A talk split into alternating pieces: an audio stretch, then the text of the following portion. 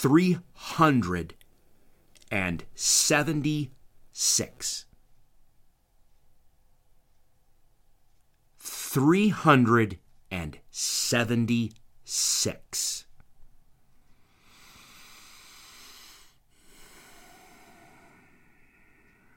Well, my intro to this podcast just went right out the window.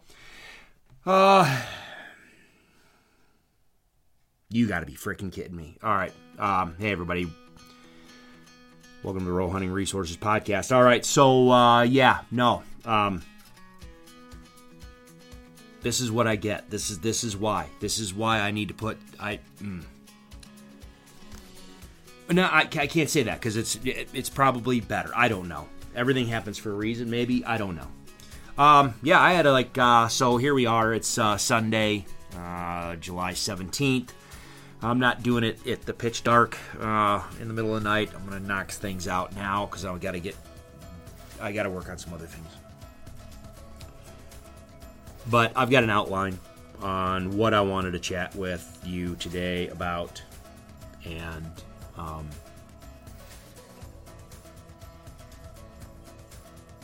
good frick.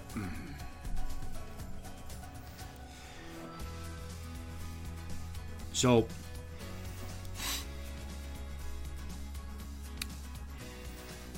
wow.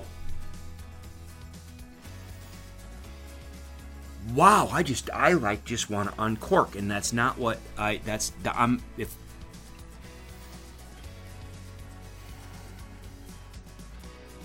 Okay, all right. Um okay. So, just it um okay, here we go. 376. Wow. Okay. So uh I I've, I've chatted and I've had, you know, a couple people ask um because I was I've talked about man, I got to get my head freaking squared away. Holy shit. Okay.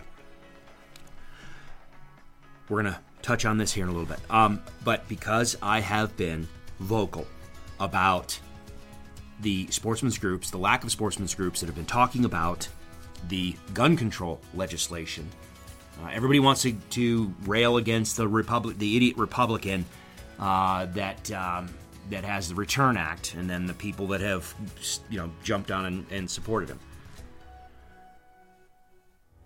I have been pretty much the only one that has been talking about okay, yeah, but how about we have a conversation about all the other bullshit? Uh, excuse me, sorry. How about we have a conversation about all the other Democrat bills that are that are flooding um, Congress right now? and let's have a conversation about that. Even if, even if you don't care, sorry, wow. Mm.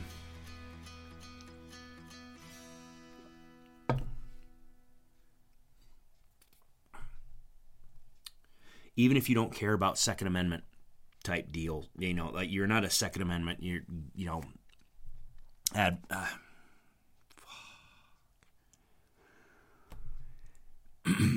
even if you are not pro Second Amendment when it comes to semi automatic weapons, big black scary guns, large capacity magazines, etc. My critique has been if you like the money that Pittman Robertson Act is making, the, the excise tax is making since 2010, um, do not be looking to sportsmen and saying, hey, thank you, sportsmen, for that bump in money. you need to be looking at the shooting sports community. And quite honestly, you need to be looking at every mother, every father, every every single person that says, you know what, things are getting crazy. I need to go buy a gun for self just self preservation, my own protection, and the 2A community that has been buying the piss out of AR style platform rifles, whether it's for hunting or whether for for home defense, whatever, doesn't matter. Um, and again, I'm gonna I'm, I'm gonna circle back. I'm gonna I'm gonna Jen Psaki to that one here in a second. But because I've been talking about it, there's been a couple people that threw Uvalde, um, the school shooting, at me, and not. And this is the thing that I will always thank my community, um, the folks that support me, uh, this podcast. Man, I've said it before. It seems like there is a significant level of intelligence behind the vast majority of folks that set, at least send me a private message to where it's it's freaking refreshing. I mean, it's I cannot tell you how how much I appreciate it. But a couple people, and I don't think it was malicious, but they but I can tell they lean a little bit farther left on the the political or ideological spectrum than I do. And wanted to know what my thoughts were on the school shooting. The reality is is I didn't like any ounce of it, and I really didn't like the uh, there. Everybody wants to jump into commenting on stuff like that way before detail, actual, real, factual details come out. Um, we all knew it was bad. We all knew it seemed bullshit. And I'm talking about the response. We, we know that the the the shooter is, there's there's layers here. Okay, so we we we know that this kid that was the shooter had some issues and there was a lot of things that did not even though even though he blatantly was saying what he was going to do none of his friends none of his family no, nobody did anything. Okay so we got massive issues there. We know that it's a it's a school and and we're talking great we're talking little kids. Okay that's and then we know that the response was at least when it started seemed like it was botched so i opted just to keep my mouth shut and let other people that were going to be more knowledgeable about this um, chew through some things and, and as more information came out maybe we'd have a conversation of it. Um, the more things that came out, the more pissed I got. And I'm not going to. Okay, if you followed this podcast since roughly the beginning, you know that in 20, 2020, 2021, I was having a hard time with not I mean, I was having hard I I I I don't want to put this. I was pissed off that I'm watching all these BLM, the Black Lives Matter and the Antifa riots across the United States. Of course, again, layers. Those are bad enough. But the thing that really ticked, just really discouraged me and ticked me off was the number of people that had the means or by the, or the the skill sets and the ability, um, and even just the general public in, at large, that just did nothing. Just literally checked out and watched their cities burn and just did nothing. And it wasn't until I started really kind of following a couple other people and I it just kind of I started getting my head right.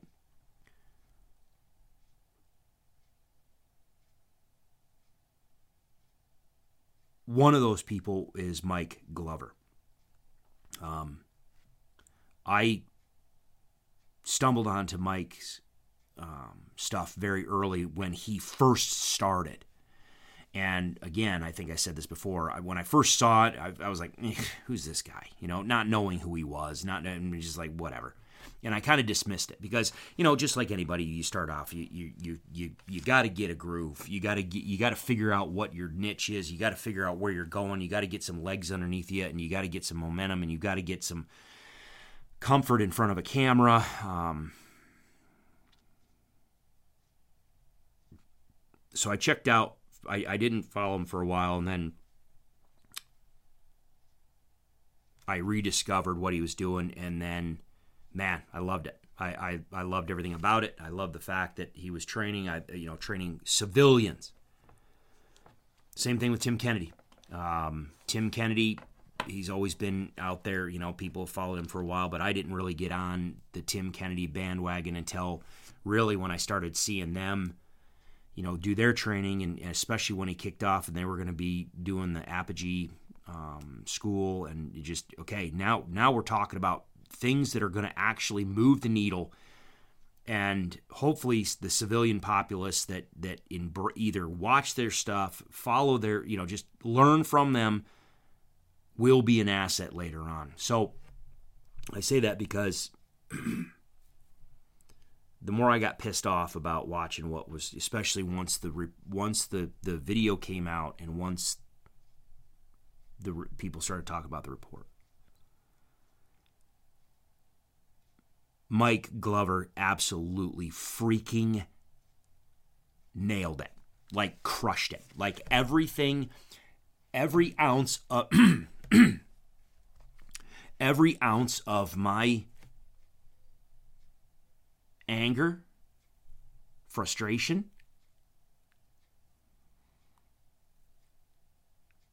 he nailed it. So I don't need to um, I don't need to comment. I don't need to, to, to say what I think. Because if you want to know what I think, you need to go to Mike Glover's YouTube channel. I can't believe YouTube YouTube hasn't taken it down yet, though. Uh, so probably go to it now, go to it quickly before they do. I am I'm shocked that they have not taken it down. Um,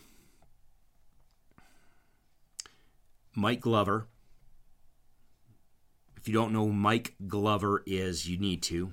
Okay, there's a couple different um, Instagram handles. You know, the one I'm looking at now with is Mike.a.glover. Um, you've got Fieldcraft. He's got the Fieldcraft Survival. He's got um, American Contingency. Um, but he's got his YouTube channel, Mike Glover YouTube channel, and you look up, you you're gonna see it. It's a it's over an hour long, and the title of it is Coward, Cowardice and Lack of Training Are Not the Same. There is no excuse.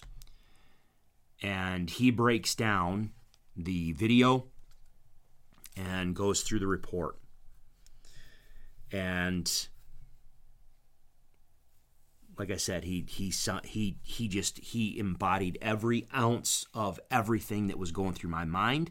That and and that's the beautiful thing about Mike is, I mean, obviously, he's he's in that world, and so he knows. And this is why I wanted to just wait and sit and listen to what you know. I wanted to find other people that were more knowledgeable in this stuff to to chime in, so I could evaluate. Um, Mike does a phenomenal job, phenomenal job breaking down moment by moment um, what was going on, what we were seeing in the what you're seeing in the video, and then from a tactical response guy that's done this his entire career and trained people, what he was watching and, and why he was losing his shit. And I, I I stand I will stand well, I'm not worthy to stand shoulder to shoulder. I will stand right there I'll stand with him, that's for damn sure. But now, and I'm reading the just the the first little bit here. According to a newly released 77 page report, 376 offers, officers were massed at the school. 376 officers. And it took 77 minutes from the first guy to when three BORTAC operators finally went into that room. Are you freaking kidding me? 376. Okay. I am not going to I I am not that's all I'm going to say about that. Uh no. Nope. Nope. Nope. Nope. This is going to be a great segue because I have on my list right here the segue between Uvalde and where I wanted to go. And this just it, this this is the last 12 nails in the freaking coffin about what no this is 376 freaking nails in the freaking coffin about what I wanted to say you want to know what I think if you want ouch if here we go I'm talking with my hands and there's no one in the room go to YouTube Go to Mike Glover. You can look up Fieldcraft Survival if you want. Go watch that video. Cowardice and lack of training are not the same. There is no excuse. That is the title of the of the the the, video. Watch it, and we're going to be on the same page. But here's the thing. this right here. This right here. 376 reasons.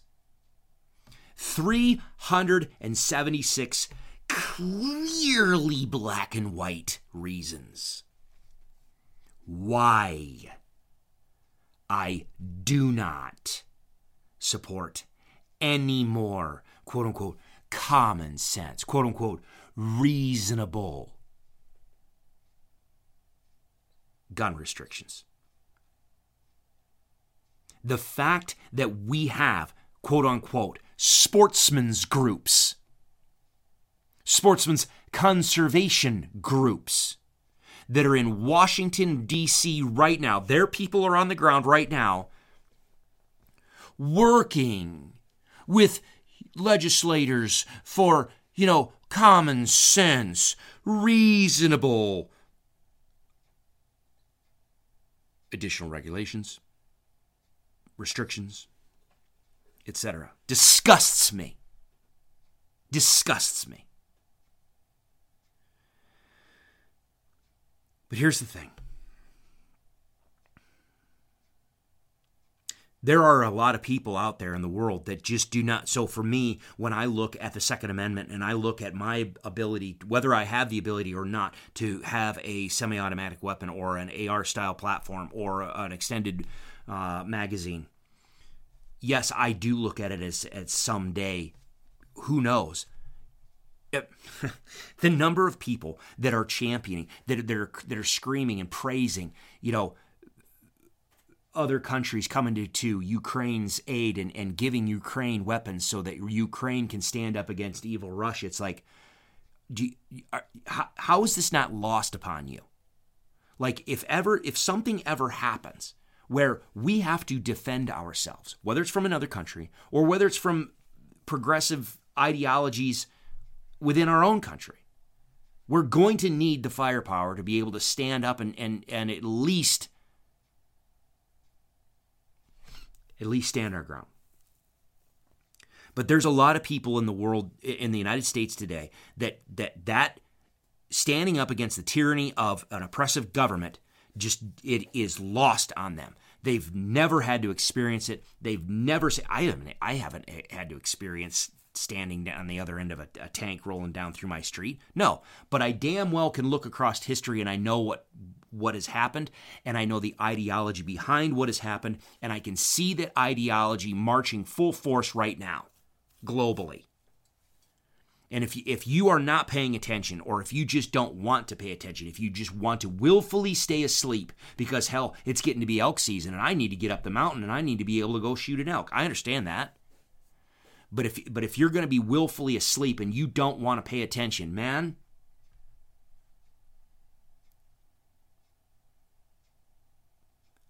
there are people that having the ability to be well armed, heavily armed, to stand against a tyrannical government or an oppressive government or an invading force, that is lost on them. They will never understand it.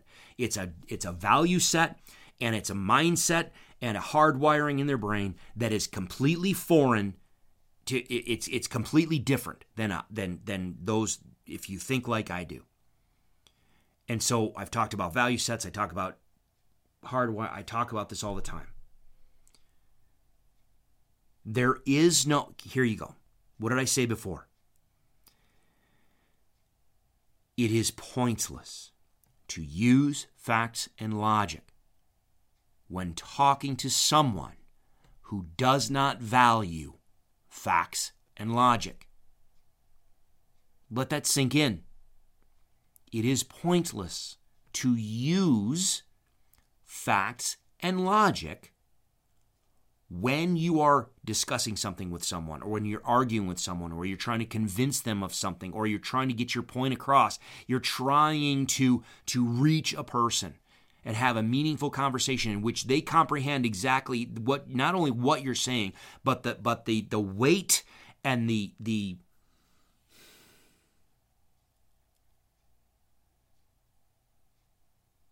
I'm lost for the word I need but the, the just the weight of it if you're going to use facts and logic on someone who does not value facts and logic. They're in an emotional state. And they just want to rest on that emotional decision making process. Facts and logic are, you might as well be talking a completely different language. You might as well be from a different planet because they will not hear you. They nothing you say will resonate with them and quite honestly, most of the time they will bristle and they will oppose and they will resist you. Actively resist you and your message because it makes them uncomfortable because it's not within the framework of, of what they want to engage with at the time. If they're going to be emotional, you're going to have to find a way to use that emotion and talk within the framework of that emotion. Well, here you go 376 emotional reasons. No, quite honestly.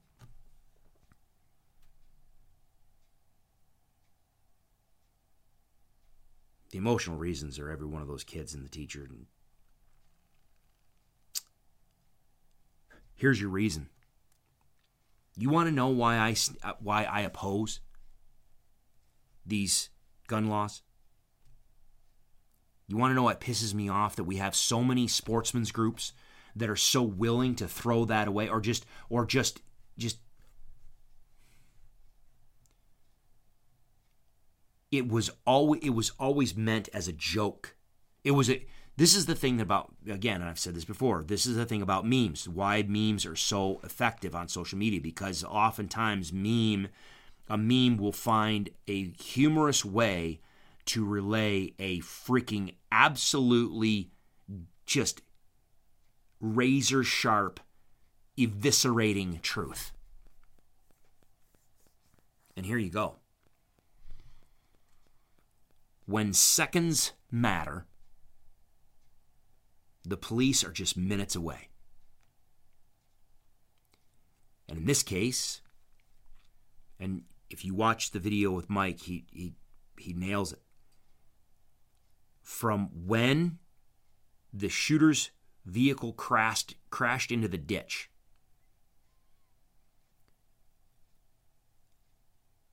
until the officer, the first officer, was on scene. I think it was like three and three minutes and change, something like that. It was incredibly fast.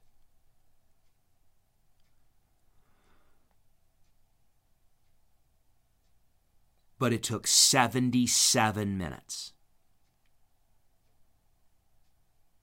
Almost an hour and 20 minutes for the police to come in there and actually help the survivors in that room. I can't even imagine being in that room. I, I hope, I really hope and pray and I don't I haven't heard anybody talk about this, and I really hope and pray. I hope and pray that those kids were in a duck and cover just they I I know darn well that they were terrified and I don't even want to have the image of what was going on, but I hope they weren't looking out the windows. I hope they weren't looking out the little slot in the door. I hope they did not understand. Man, I don't even know how to freaking frame this one. Can you imagine being that child and the person you're hoping that's going to come and save you is just standing outside the door for an hour and 20 minutes and doing nothing?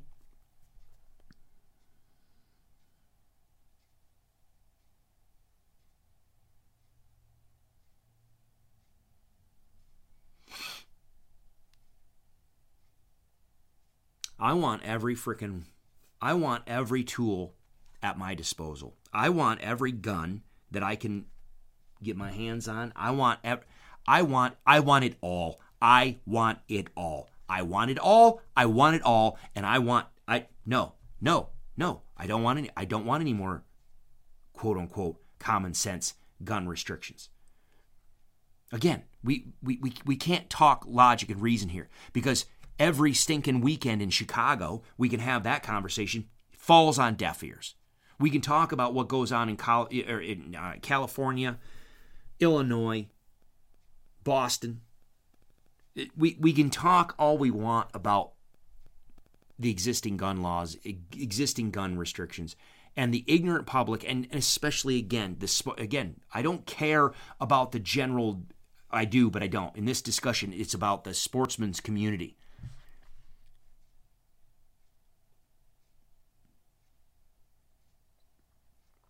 No, I have zero use for the left, the, the progressive left. I, I have zero use for any progressive ideology, but especially the progressive left ideology, especially when the vast majority of the sportsmen's groups that are sitting in Washington, I won't say vast majority, but a good number of them are on the left side of the political spectrum and the value set spectrum, and they are progressive. Ends justify the means. And this is this is it. If if you if you can't arti- if if you've never been one that says I, I'm going to embrace the the two A community, well here you go. If a bad guy shows up and wants to do you harm, in your previous default position was I'll just wait for the police. Well, um, here's yet another example where the police take a hell of a lot longer to come to your aid to quote unquote rescue rescue you than what you could have done if you had been if you had been armed. You'd even spent a little time training practicing and had the ability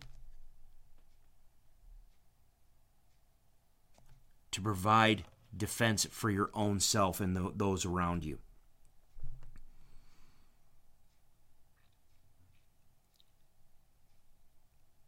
Three hundred and seventy-six freaking officers, and and not a single one of them. No, no, no, no, no. The the, the like, like well. Mm, See, Mike in the beginning talked about the gen- the officer that was running down the hall and was taking a tactical position and everything else. I I I applaud I applaud that guy, but I, I mean, come on, man. Can you at some point you hear shots in the room? Uh, just no one is just gonna. Are you kidding me? Like no one is gonna come down and kick that freaking door in. I mean, and that's the other thing too, the fact that they didn't need to kick the door in because the doors were never locked.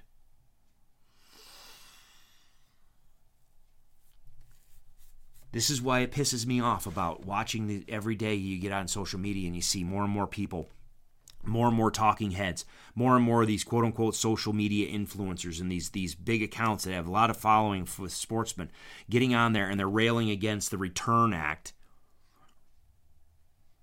from Representative Clyde in Georgia because oh yeah that's big bad and evil. That's horrible. We can't we no man oh man we can we can't have that. Oh that's ridiculous. How stupid is this guy?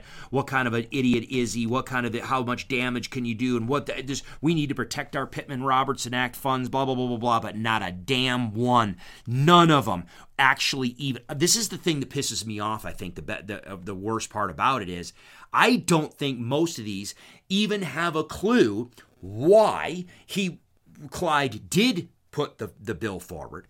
And then the ones that do, I just, I, there's a couple more that are every now and then dribs and drabs. Here comes a little bit, and I just watched one today, and they were like, well, you know, he, he wanted to, basically, they were making the statement that, you know, the reason why he did it was to, you know, to stand against a, a, a, a an, ex- an, excessive excise tax bill. And that's literally all they say. And they absolutely dismiss it. They absolutely poo poo it. They absolutely just throw it out the water. And it's the same damn talking point. And this is what chaps my ass. And what I've, I've said it before, I'm going to always say it again because you're always, going I want you to always remember, it, remember it. There are two types of people in this world those that wish to be left alone and those that refuse to. And number two, the world is run by those who show up. Well, guess who always shows up? It's not the people that want to leave well enough alone. It's not the people that want to mind their own business. It's always the other ones. And this is the thing about the progressive ideology, especially these days, the progressive left. Again, you can have a progressive right that is evil and tyrannical and freaking manipulating and just as just as ugly and nasty and just disgusting as the progressive left. Go back and watch my YouTube video on understanding ideology. They are literally the same piece of the pie. They're just on one side or the other of an arbitrary line.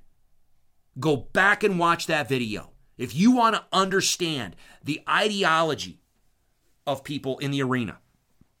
Go watch that video. Understanding ideology. And it was part one. I still am I, I'm still trying to wrestle with part two. Because there's so much to it.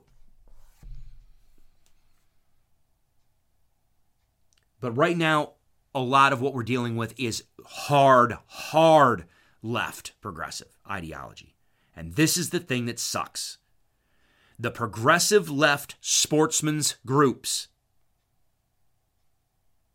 have people in Washington, and they are very, very smart. I know some of the people that are in the arena because I dealt with them in Colorado and other places as well, but especially Colorado because I was in the arena with them when they were climbing up the ladder and and climbing to where they are today and I listen to their I, I I listen to their comments. I watch their posts. I watch their what what um the statements they make. And there ain't an ounce of ideological difference from what it was 10, 15 years ago. They are the same wolf in sheep's clothing.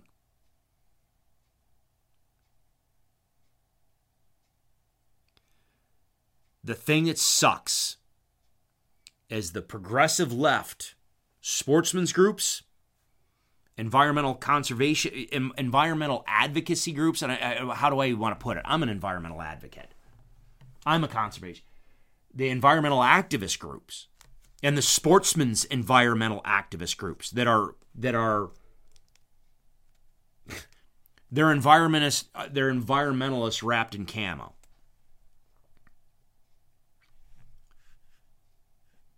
They know exactly how. And it just pisses me off that the conservative side of the, and I don't mean the right wing progressive side, I just mean the general, honest, just common sense folks. Why they have never figured this freaking hell out. The, per, the first person to get their version of the story out is the one that gets to shape the entire conversation. And if you look at what happened with this Return Act versus the Assault Weapons Excise Tax and all the other ones, it was the leftist, progressive sportsmen's groups and others that just absolutely remember back in not not that you remember, but you were always taught that back in World War II. I don't know if they did this in Vietnam. I thought they may have done that some maybe maybe I don't remember, but I know in World War II. Just the bombers that would fly over and dropping leaflets.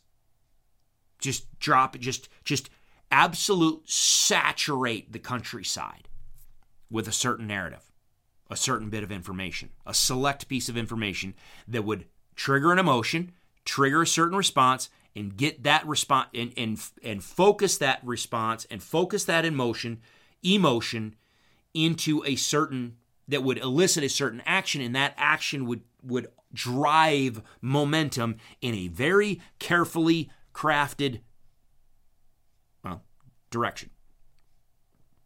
That is literally what the leftist progressives do. They just carpet bomb every media outlet, every magazine, everywhere, every outlet that they can get their message out, they absolutely just carpet bomb it right now.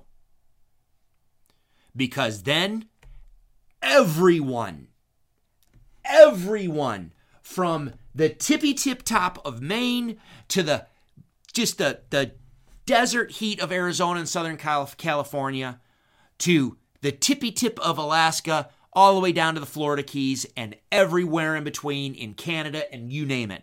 Everyone starts at the same leftist progressive talking point. And there goes the conversation. I, sh- I, I talked about it last time that we talked about this. It doesn't matter what press release you look at. It doesn't matter what magazine article you look at. You don't you don't it doesn't matter what op-ed you read. They're the they're all the same talking points, and they're all from a lot of them are all from the same damn people. So a lot of the people that are that are I'm sitting here I'm, again I, I, sit there and every day you pop it up on social media and here's another sorry here's another individual or group talking about we need to oppose the Return Act. Yeah, we do. But uh, we're not going to have an honest discussion about all the rest of it? No, no, we're not. No, we're not. Because the people that originally drove, I believe, this is my strong opinion, because I know the damn players, the people that are responsible for the initial conversation that everyone started at are the same people that have zero use for you owning assault weapons, for you embracing the Second Amendment for exactly what the Second Amendment is about standing up to a tyrannical government, standing up to an oppressive uh, either regime, military force, whatever. They have no value for it.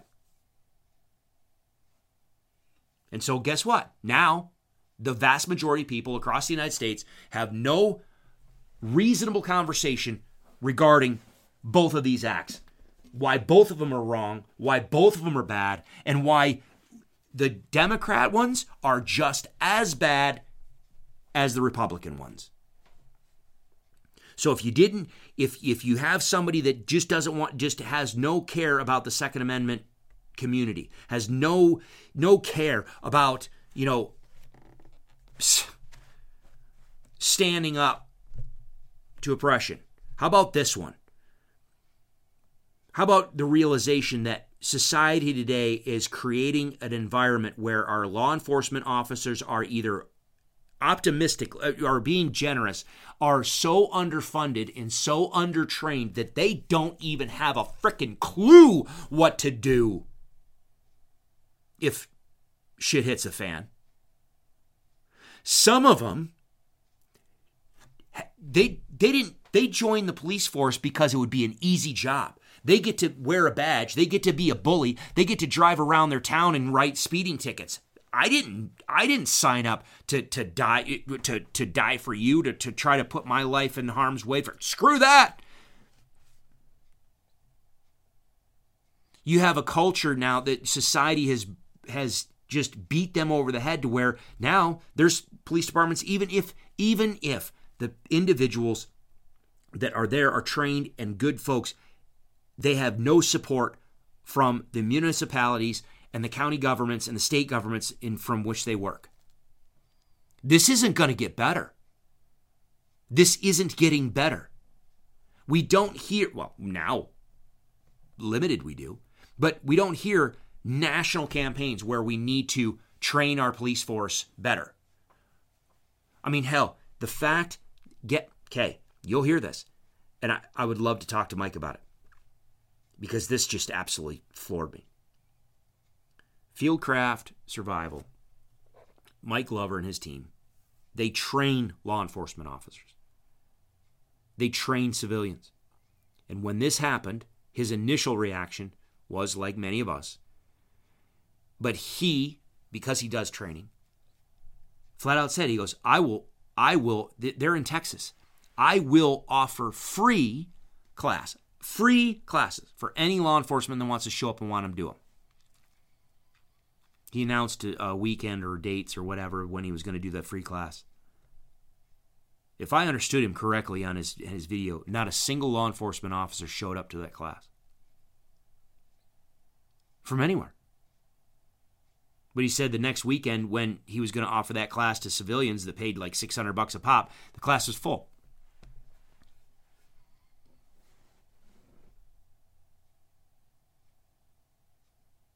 This is why I support the Second Amendment, the 2A community.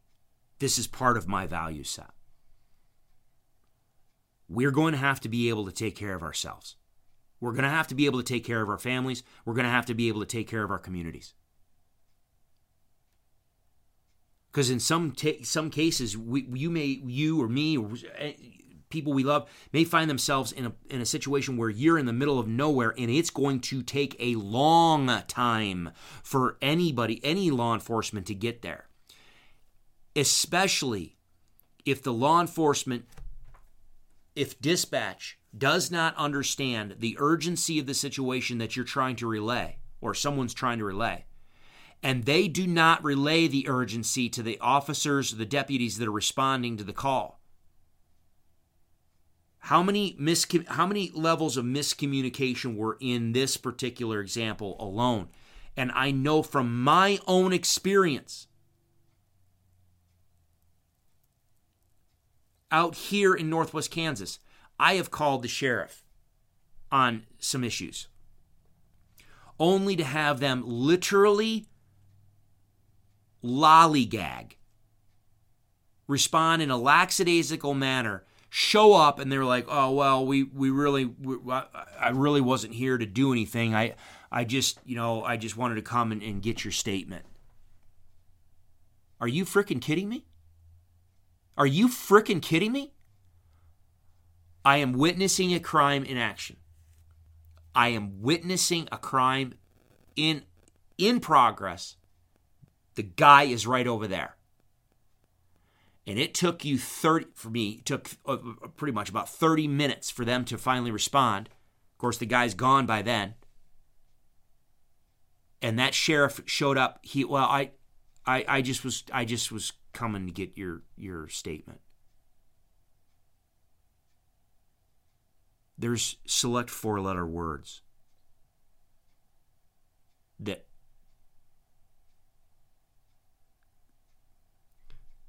we're going to, this isn't going to get better. You watch society today and just the, the amount of batshit crazy, like absolute batshit crazy that's going on is through the roof. The amount of honest to goodness, and I'm, I'm I don't need I, when I say justified, legit mental health issues is going through the roof. The amount of drugs that people are being prescribed just to get them through the day is going through the, the roof. None of this stuff is going to change. The, the economy isn't going to turn around anytime soon. Things are going to get a hell of a lot worse before they get better. So I have a feeling these type of things are going, and it doesn't even have to be a kid in a school. The the fact that we that stabbing at the, at the at the gas station. I mean, people better start waking up. People, you're you are in. Again, back to Pat. You're in charge of your own executive detail. Yes, you are. You're in charge of your own executive security detail. You are in charge of your safety, not the police. You can rely on them all you want, but they may not respond. They may not respond fast enough. And even if they do, it clearly shows that 376 of them had no freaking clue what to do. No. No. I don't want any more gun laws. I don't want any more virtue signaling and virtue signaling that erodes erodes away more of my ability to to uh, to obtain, to possess, and to equip myself with the means necessary to protect myself, my loved ones, and my community. Period. End of discussion. Now, with that said, I'm going to wrap this portion of it. I'm going to wrap this one up by just thanking, thanking some, thanking some of you for listening to this podcast, listening to this message, and then going out and being that ass that just wants to just just put the needle in the side of the rest of these guys. So I did. I got on I got on on social media, and so the page that um, the the the certain individual that was talking about the the latest the latest person that was talking about the Return Act did a video about a three minute video in there where he's where he's going off about how bad the Return Act is. And let me just make, making a quick aside. The okay, yes, let me make a quick aside. Sorry, sorry, this just hit me because this is important as well. All right, the other thing that you gotta, you've got to, and I, I know that I am vulnerable to it as well. I am try, I will try to always, always make sure that I don't fall into this pitfall. But, um, there's a again i love quotes i love people that are a hell of a lot smart smarter than me and and there was somebody in uh, in the past has said, oops, oh crap, sorry guys. I bet you this has been absolutely, I need to turn this off. Sorry, I forgot to put my phone on airplane mode. So I'll bet you any money you were hearing guaranteed because I'm talking about this stuff. I joked about it last time. If I if I left this phone on uh, like on just normal and I was just talking about elk stuff, this thing wouldn't buzz into the microphone at all. But as soon as I start talking about guns and and 2A stuff, it's like just the feedback is crazy. There you go, CIA, FBI, go for it. Just record. I, you don't have to listen in. You can just hit. You can just listen to it once I hit upload. anyway, a statement of along the same along the lines of there's a lot of people that will just oppose they will oppose an idea simply because they don't like the person that that came up with the idea. It's not that the idea in, inherently was bad. It's just I don't like that person, and so I oppose the idea. I, I viscerally oppose it. And when you start going to, if that's the case, if you get yourself tripped up in that type of ideology, that that that that belief structure around an issue, you can unwittingly trip yourself into all sorts of contradictions and all sorts of hypocrisy and everything else. Again, I'm not saying I'm immune to it. I know I'm guilty of it, and I, I strive not. I try. I, I strive to minimize my hypocrisy every ounce that I can. I, am not always going to be perfect, but the thing that I thought was it was just freaking just glorious. It was freaking glorious. Just like I criticized Gabrielle from uh, from the other podcast last time. The excise tax, you know, the reason why we don't need to worry about quote unquote, we don't need to, we don't need to worry about the assault weapons excise tax uh, or assault weapons, uh, yeah, excise. Uh, act is because you know and it's not that it's not that it's a big you know you know this isn't you know the, the how did he put it? No sorry. If we're up if sportsmen are upset about the 10 or 11% again depending on what the item it is it's 10 to 11% is the current excise tax on on certain goods products. And the statement was is that well you know you can't say that you're upset about that excise tax because you know the average you know the the you know you the, the average person doesn't pay that you you don't pay that the manufacturer pays that so you don't have to worry. It, don't tell me that you're opposed to that excise tax. You're not paying that excise tax.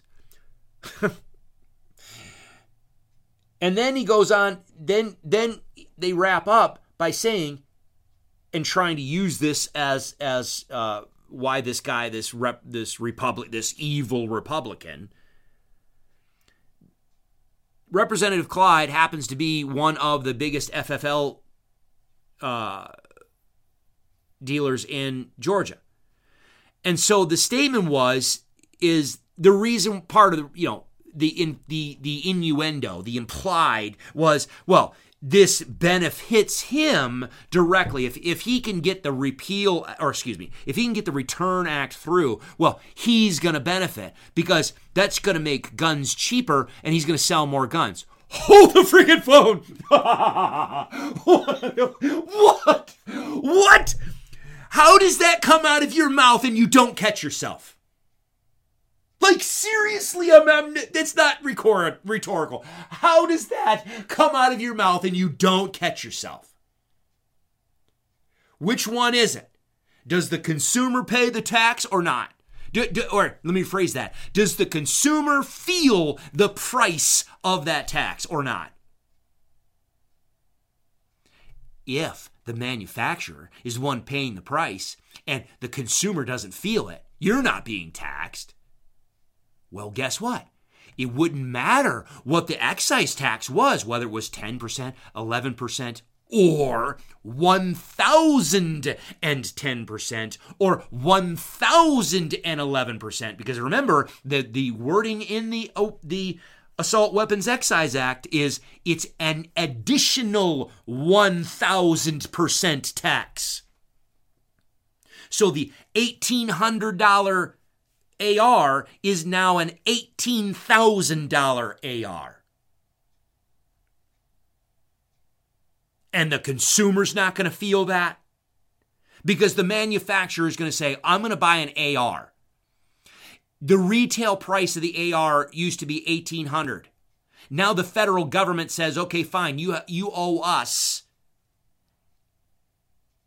excise tax. That thing's going to be 18,000." So the manufacturers just say, "We're going to eat the other 16,200 and I, I'm doing math in top of my head and I suck at math when it's this way. They're just going to eat it. so they're going to manufacture a rifle they're going to pay the government a thousand percent tax and they're just going to keep that rifle at $1800 they're just they're going to go wildly in debt just for goodwill to sell you a rifle come on shut the hell up and have some intellectual honesty integrity of course otherwise right otherwise you can't make the claim that if the return act is passed well, then Representative Clyde gets this windfall in the fact that he's his guns are going to be cheaper, and then and then he he he could sell more guns. Hold on a minute. So, in other words, you mean the tax is passed on to oh I don't know what's that person? Um, what are they called? Um, um, um, oh, that's right, the consumer freaking basic econ- economics. I mean, like, whole, can we have some internet intellectual honesty in this whole freaking damn thing? The answer, again, is no. No, we cannot. No, we cannot. But I, I digress because I saw that and I had to chime in. I'm sorry, I had to chime in. And I am so happy that more and more of you are doing the same. And I think we need to.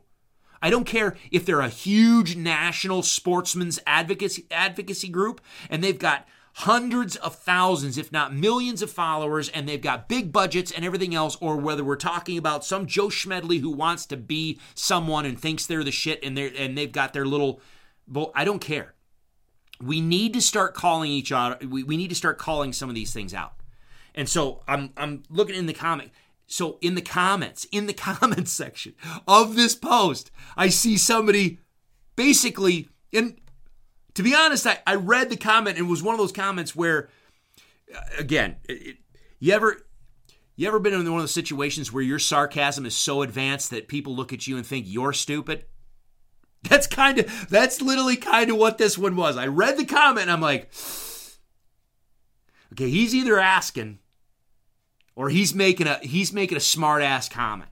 So I responded to that comment and I just kind of just kind of like a, just a basically statement of fact. And then I'm privately messaged because I, I mentioned I said you know, I, I talked about that, blah, blah, blah. So I privately messaged the person. I was like, dude, man, I'm with you. Um, I ran it on this on my podcast. If you if you're inclined to go listen to it, that's where. You, well, the guy messages me back, Nick, brother, Nick. I love it, man. I love it. Good. I'm glad. We. He writes back. He's like, "Oh, Chris, I love your podcast. I do landscapes in North Idaho and listen to it weekly. To be honest with you, your episode before the elk one was my favorite. I literally agree with you on damn near everything. Next. I know that's why I kind of smart ass. I know that's why I kind of smart ass the question on that post because no one is talking about the quote unquote assault weapons ban except you, literally, brother, man. The, this is, and, I, and I'm I'm pointing you out because you were the last. I mean, you went you you went into the fray. You went into the fray. That's a that they've got a massive following. I love I love their platform. I love who they are. I I I respect both of the people that are involved with the their page, the podcast, the videos, that type of stuff. I I, I really do. I love them. I have the utmost respect for both of them. Um, I just vehemently disagree with some of their positions because I think sometimes certain people get a tunnel vision and they don't they're, they're, it's just there there you, go. you get a tunnel vision and quite honestly i'm almost positive i don't know this to be true but i'm almost positive that they have been influenced by again the original leftist progressive narrative the the left leaning pro, left progressive sportsman slash enviro slash anti second amendment folks. I think I, my guess is they were probably influenced by that heavily to begin with, and that has colored the rest of their conversation. But yet, Nick, brother, you went in there and you you decided to make a comment. We need to start doing that. I mean, get, li- so okay, all the people that were like, "Holy hell, Chris!" So I loved when you were on Cast and the and the two episodes you did with Aaron. There was like it was what, it was a seven hour marathon. Everybody loved that. The, the amount of feedback both Aaron and I got and the, the number of people who listened was amazing. And everybody championed about the fact that, you know, we need to start holding ourselves, we, we, what is it? We need to hold the sportsman community accountable. We need to start holding ourselves accountable. What did I say back then? Most of the time, the people were saying, "Yeah, yeah, we need to start. We need to start, you know, holding each other accountable." No, what you mean was, I'm going to start holding other people accountable. I'm not going to look at me. Okay, well, no, bullshit. We need to look at ourselves and what we do and hold ourselves accountable and check ourselves. But yes, we need to start chiming in and holding other people ac- accountable.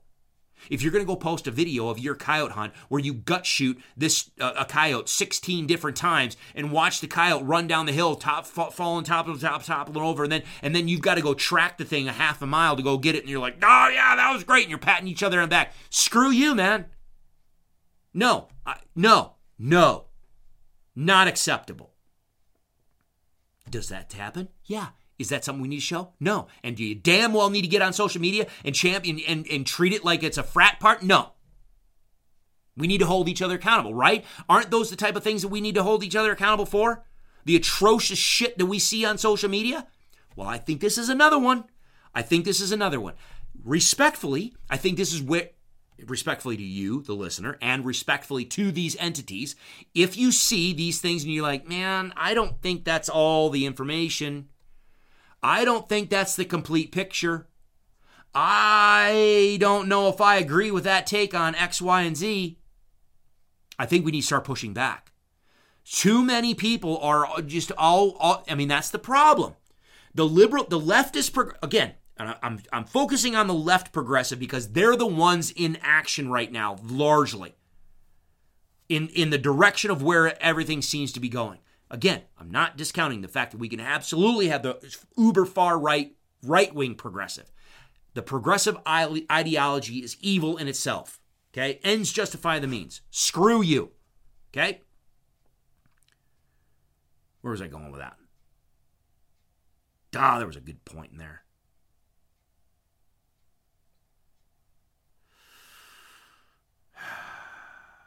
They're the ones running the narrative. That's the problem.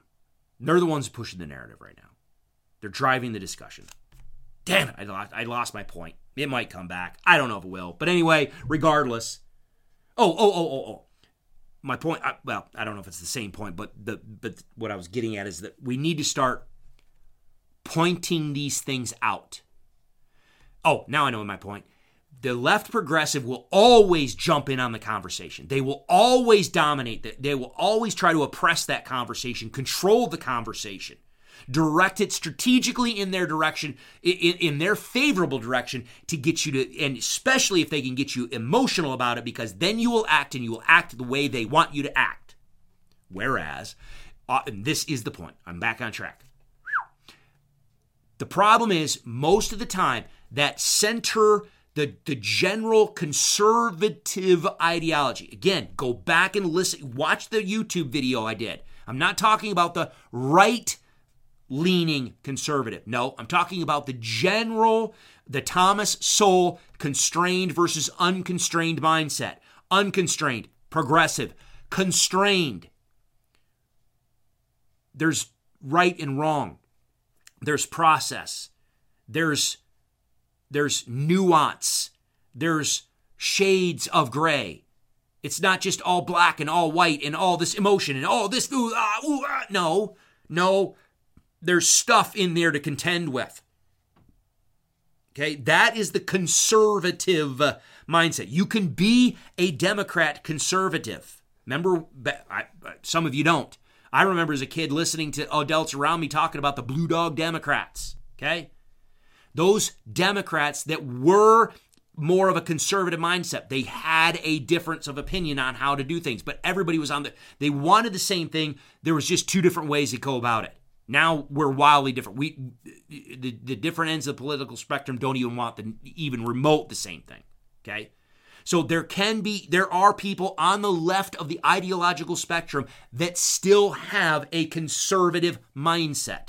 Likewise, there are people on the right side of the political ideology and the value sets that have a conservative mindset, framework on how their brain is hardwired, how they framework all these things around in their lives.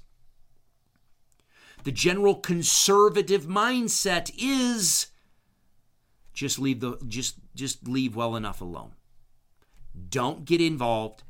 Don't stir. Don't stir the pot. Don't just. It, uh, there's just it's not that black and white. There's other stuff going on there. It's kind of messy. So nah, just I'm I'm not gonna I'm not gonna engage because if I get because this is this is the shittery about it because if you engage guess what? You're going to engage because the people that are involved with this this arena now, they are the people that have no problem of wallowing around in the pig shit and the slop and dragging you right down in with them. And in order for you to go in there and engage and, and, and just absolutely engage, the problem is you get yourself close enough where they can grab you by the ankles and yank you down in. What we need are people these days that are willing to walk up to again up next to that freaking pig pen and willing to stand there taking the risk that they might get drug in. But you're going to take the risk and say no. I don't agree with you I'm going to engage you intellectually cerebrally I'm going to challenge your premise I'm not going to be disrespectful to you unless you deserve it. But I'm not going to be disrespectful to you. And, and that was bad. That's wrong. That's wrong. That's wrong. You shouldn't be disrespectful. I know it's hard. I know I trip into it. Probably am tripping into it now. You don't need to be disrespectful. Ish. But I'm going to engage with you. I'm going to say, no, I do not agree. Because guess what? If a bunch of people start saying, wait, I don't agree, what happens? They either check themselves or, again, we go back to the shit show that happened with Matt Rinella on Blood Origins and on the on the Meat Eater. And I, I will name those two specifically because they had good conversations with Matt. Matt was one of the first. I don't care if you liked what Matt had to say, if you agreed with Matt from beginning to end or in some, but he made some points in there that I'm sorry. If you are a thinking person, you have to engage. You have to contend with. If you have any gray matter between your ears that's functional.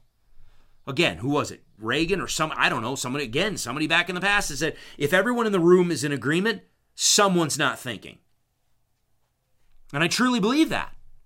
And so we need more people to have the courage to stand up, and especially on these social media platforms, especially with some of these heavy hitters, these big, these what what you what we look at. They have a ton of followers. They've got a great social media presence. They've got an engine behind them, and you're like, man, these guys, these guys get it. Ooh, they're doing ooh ah and you start to artificially put them on a pedestal because they seem like they've got their, you know, they're they're larger than life.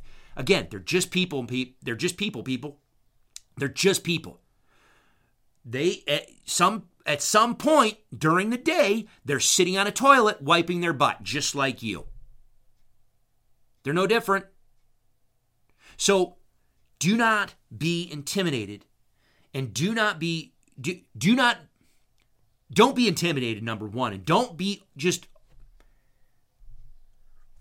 overly complacent when you see something that you disagree with engage it. Because you might just change someone's viewpoint you might just change a behavior but at the very least you'll you'll you might kick off a conversation a dialogue. And that that just might have the ability to get people talking and actually get more ideas out on the table and actually steer policy value sets ideas in a more constructive direction so nick man kudos on you, brother. oh, that was awesome. And and I, again, I, I'm I'm singling him out simply because it was on the same thread that I saw. He had the same idea to engage. I reached out to him, complete, not even aware, and he was like, "Got you, fam." that was awesome. That's awesome. We need more of it. We need more of it. So respect again, respectfully and intelligently and if you can do it with wit and sarcasm and, and just that little bit of humor, it's even better. Oh, but man. Yeah. Let, let, let me let me let me just put that to bed.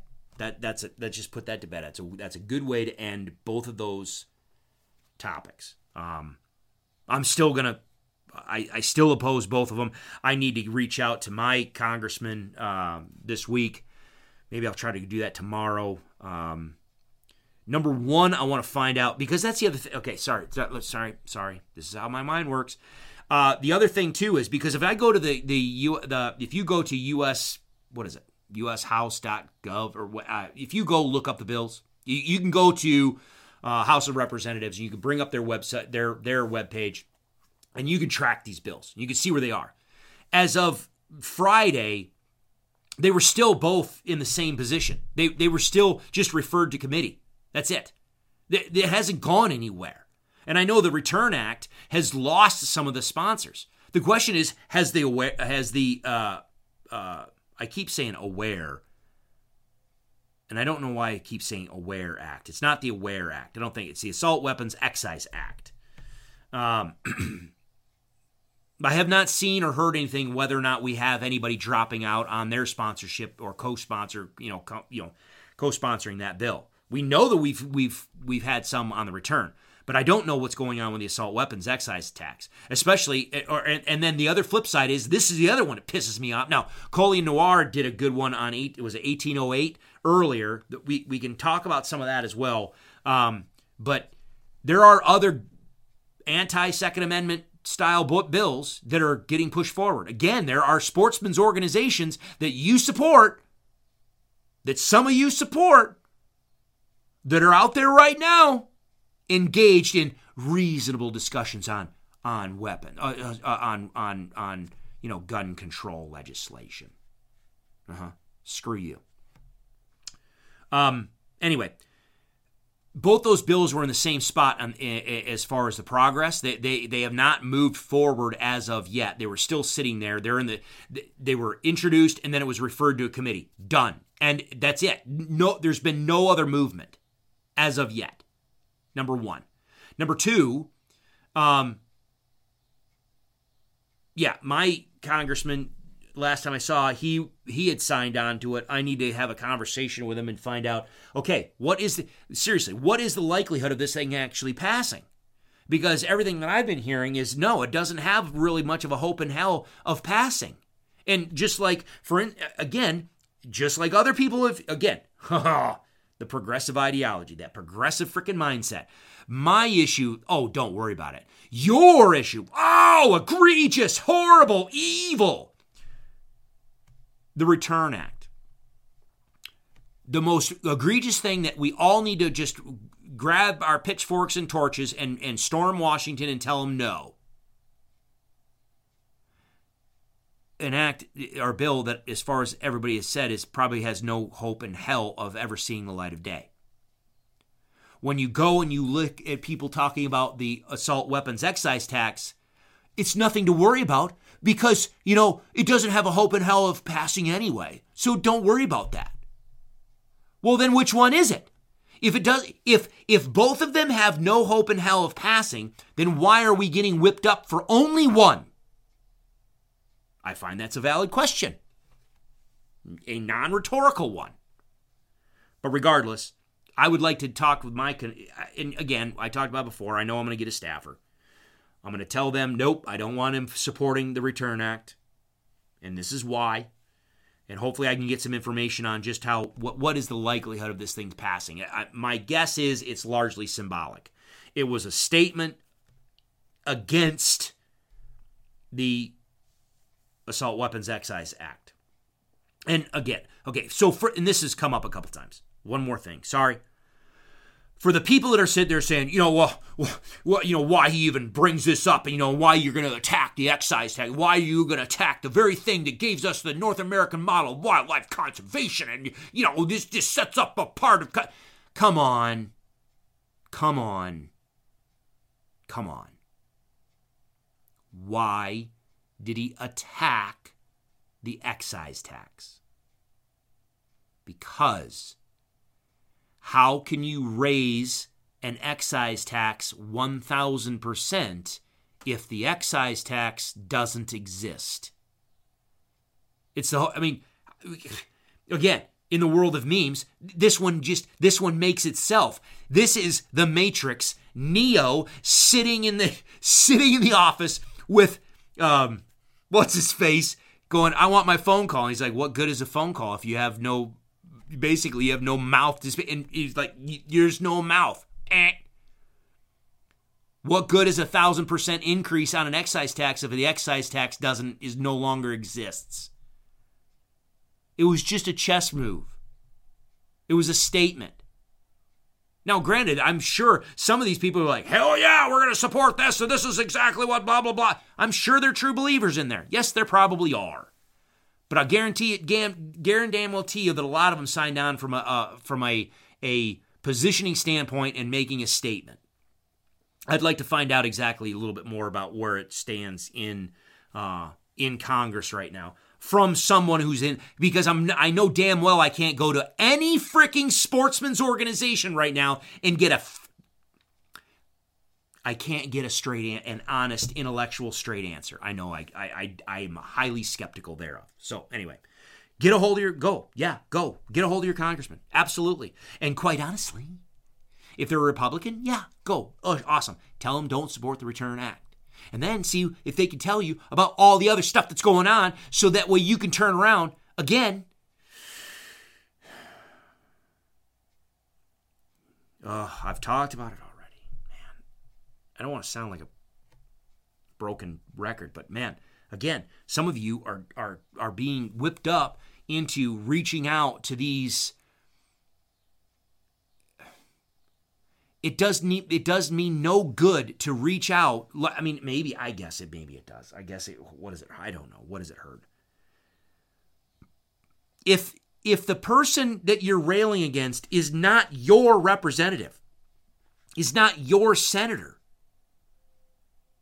don't be surprised if they give zero shits about what you have to say why people from washington state are chiming in on what somebody in georgia do, do, what Get a hold of your guy, gal. What? I don't know. Anyway, anyway, anyway. Let's put that one to rest right now. If something else comes up, I'll keep you in the loop.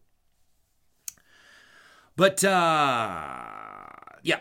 So the other um what I I had a bunch of questions come in and I I said er, okay. I'm going to segue right now. I'm going to segue real quick to some elk stuff. All right?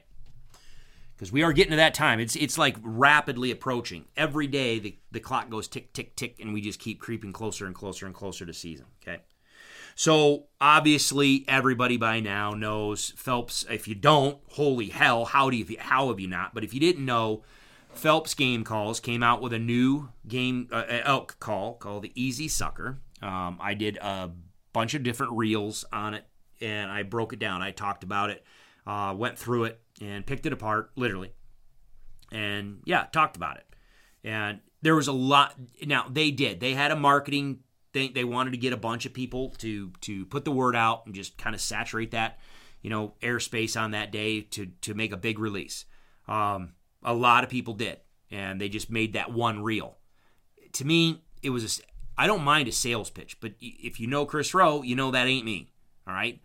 Um, that's literally what got me in hot water with Primos and why I separated. We went Primos and I went different directions because the the parent company that bought Primos was turned around and then was bought out by another massive conglomerate, and the pro staff started to become eroded away to where they did not want us testing product, uh, working through product field, te- you know, you know, running them through the paces, giving feedback, and then going and educating the public and retailers on how those things were. They basically just started. Here's the pamphlet that we're going to send out when we do get this call. We want you to start marketing this and pushing this con. No, that's a sales rep. That's a sales rep position. I'm not a sales rep. I'm a, I'm a pro staffer. I'm, I'm supposed to be having. I'm supposed to have that call in my hand and run it through the paces, learn how to use it, send you feedback, and then when it hits the stores, go to the, the, the, retailers and go to the public and say, here's here's the call, here's what it sounds like, here's or whatever it is, here's the product, here's what it does, here's what it sounds like, here's how it works, here's how blah blah blah blah, and provide a, a an intelligent report of that from a, somebody who's actually used it. So I've never been a good just, and again, I know I'm my own worst enemy as far as a business person, but I want to I want to give you something to chew on. All right, so that's why I did a whole bunch of those reels. And of course, a bunch of questions came in. Now I answered a couple of them, but I told other people I was like, "Listen, I'll I'll attack I'll I'll tackle those in the um, next podcast." Well, here we are, next podcast. All right, so on the easy sucker, one of them was, um, "Can you bugle through it, can, or can you use it to bugle? Can I use the easy sucker as an external mouthpiece to to run through a bugle tube and use it as a bugle?" the the answer that I you know the answer essentially is no. Um, if you think and really, and I tried it, I, I posted that reel and demonstrated when you inhale, um, we in it. How do I put this? Okay, here here you go. Here you go. So we never really think about us breathing in, breathing out, breathing in, breathing out, breathing in, breathing out, right? Until we have to do something with our lungs. And we don't even think about it when we exhale. When we blow out, we we don't even really think about the fact that we can really put some force behind our diaphragm when we want to exhale. You can blow up a balloon like a huge big balloon that's got really thick rubber walls on that balloon, so where it's a tough. But you could put some wood to. I mean, you can and you can push to it, and you can blow up a balloon. You can force air into objects. If you put something over your mouth, over your face, even if you're holding it down hard, you can you oftentimes most of the time can blow air out. We have the way our muscle structure is of our diaphragm, we can put a hell of a lot of force behind the ex, expelling of air out of our lungs. And I think the reason why is because it's related to our vocal cords. Evolutionarily, there's there's a benefit to being able to be loud and the only way that you can be loud is to put a, a massive volume of air across your vocal cords in a rapid amount of time. That goes to the second part where our vocal cords and how our vocal cords work. But let me just stick to the diaphragm. We can push, we can force air out. But man, you even put a pillow over your face or you put some or somebody blocks your your mouth it can be very difficult to inhale with any semblance of force. Our diaphragm is much, much weaker, it seems, trying to inhale than it is to exhale. And so, because the Easy Sucker is an inhale call, it was very difficult for me to get any sort of force behind that reed and actually get it to have some massive volume and do the dynamic things that we can do to a reed when we want to bugle. So, just on the, the structure of our diaphragm, inhale, weak, exhale, forceful. No, I don't I don't think it's a good mouthpiece for a bugle. And then likewise, like I said before in that reel, um, our vocal cords really function one way. Now, yes, yes, Tenacious D notwithstanding, right? notwithstanding, okay? Because I can. Yeah, what is it? Because I can talk when I breathe in. But it sounds horrible, right? You could probably understand me a little bit but it doesn't sound like I am when I'm breathing out, right? If I breathe in and talk, I can keep going back and forth. I can breathe in and talk, but it sounds horrible, right? And I have no volume in it. I have no control over it. Our vocal cords really work only one way. They they work by us eh, putting air across them in the exhale. Okay? So part of what makes a very effective bugle, not okay, and this is the problem with this terminology. I'm not talking about the vocalization. No. Yes. Sorry. Flip it. I am talking about the vocalization. I'm not talking about the hardware.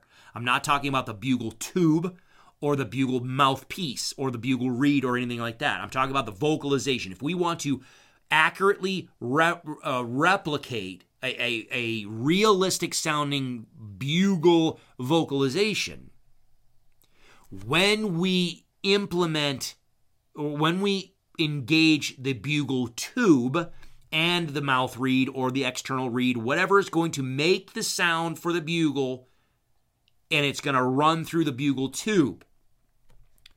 In order to do the best sounding bugles, vocalizations, we need to add our breath, we need to add our voice, we need to add growl. We need to do stuff within our mouth, within our voice box, within our throat to impart an additional layer of realism other than what the artificial reed that we're using is going to do.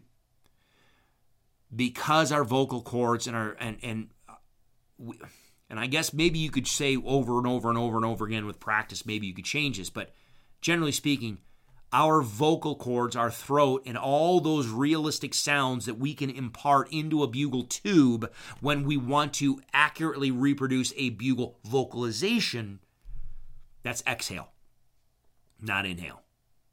And so, just on those two things right there, no.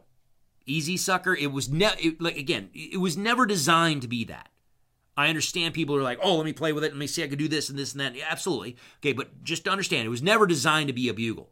They actually Phelps has an external uh, mouthpiece for their bugles. If you don't, if you can't use uh, a latex reed in your mouth and you want to use an external reed style bugle call, bugle tube with an external mouthpiece, they make those and they are made and engineered so that you can blow out, you can exhale through that call, and you can impart your growl, you can put your voice, you can put your breathy sounds. You you have full capacity to do what you need to do with with with, with your body to aid in the development and the perfection of the realistic sound of, of what you produce, okay, for a bugle, okay?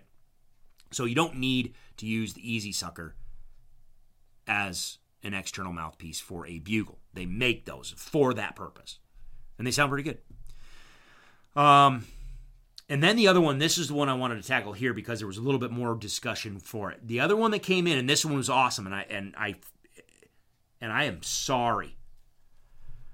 Oh, my thing just refreshed. And so I don't know if I'm going to be able to find it. My bad. I forgot to I forgot to write your name down. Sorry. There was a couple of you, but there was one that had a very intelligent question. So there, the questions came in about the assembly mew. All right, and people wanting to know, can you do a good assembly mew with can, can you do an assembly mew with the the easy sucker? And then the really good question came in about how does the easy sucker compare with the hyperlip double with a tone converter for doing the assembly mew? Okay, great question. It doesn't. There, to this date, and I, I'm I'm dead serious. I would love to see Steve Chappell make a double reed style. I, I, right now there is only one elk call, the, the the physical tool, the physical elk call, the physical product. There is only one elk call that can accurately reproduce the assembly mew precisely. And that is the Primos Hyperlip Double with the tone converter. I'm, I'm sorry, it's it's it's it's dead on. It's dead on accurate. So can you do it with open re- other open reach out? Yeah. Can you do it with a mouth diaphragm? Eh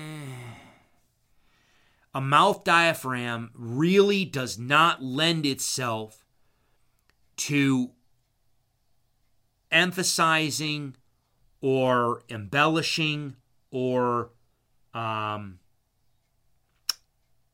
yeah focusing on the low end of a cow vocalization. A mouth diaphragm really excels in that high portion of the vocalization and the sliding and the fall of that that vocalization, the change in pitch from high to low, it a mouth diaphragm does phenomenal there. So that's why you can do your lost mews, your chirps, your mews, your your whines. You can do all your bugles and all that type of stuff. Again, when you go and you want to do a low note on your bugle, when you're bugling with a mouth diaphragm, you're not getting those low notes from the reed. You're getting those low notes from your voice and from your growl in your throat. The reed is there to get you those ear splitting high frequencies that you can't achieve, 99% of us can't achieve with our own natural voice. Okay? So when we talk about the assembly mew, again, if you want to dive deep dive into assembly, assembly mew is for when cows want to call their calves to it, when a cow wants to bring another animal to her location. I want you to come to me. It's asking. It's it's making it. I want I want action. I want you to come to my to come to me. I don't care if you vocalize. I don't care if you respond. I don't care. I don't give. I don't give a no. I want you to leave the location in which you are standing, and I want you to travel across the landscape, and I want you to come to the location from which I am vocalizing. That's what the assembly mew does. That's why it's so freaking deadly. It's why I lean so heavily on it. And everybody that's gone through the Elk Hunting Institute, the Elk module, and learned about it starts using it, they're like, "Holy shit, this is cheating." I'm like, "Yeah, right? Why do why do anything else? Just you want them to come to you, right? Yeah. Then just tell them to do so." Anyway, I digress. So, that vocalization, remember, again, some of you know this. It focuses on that lower end, the, the deeper portion of that vocalization. That's not in the wheelhouse of a mouth diaphragm. It's it's structurally that's just not how it's built. That that's just not what it is. So, given the fact that the Easy Sucker is built off of literally a mouth diaphragm frame and reed, stretched latex reed, no, no. Could can you can you function? Can you manipulate the call and and suck through it to do that load? Sure, you can. But it's not, I, in my opinion, it's not going to carry the same weight. My example to that if you're going to build a deck you're going to build a deck in your backyard you want to go build a, a, a fort a tree house uh, whatever in your backyard for your kids. You absolutely and you're going to use nails big 16 penny nails you absolutely have free ability to go down to your basement and grab a pipe wrench come up and hammer those nails in with a pipe wrench. Can you hammer a 16 penny nail into a board with a pipe wrench? Yes, you can. Is that what the pipe wrench is designed for? No. Will that pipe, pipe wrench functionally get the nail into the wood? Yeah. I, I, I don't even want to know what the nail's going to look like going in, but can you get into the wood? Sure. But wouldn't it just be better to go over and grab the framing hammer and just do it right? Like grab the tool that's designed to do the job and just just just get it done. Right? Don't grab a pipe wrench to go pound a 16 penny nail. Don't grab the easy sucker to try to go do an assembly mew. Go again, I, I love Phelps. I support Phelps. I use their mouth diaphragms. I use some of their other calls. So yeah, I love them. I'm not using a Phelps for the assembly mew. Sorry.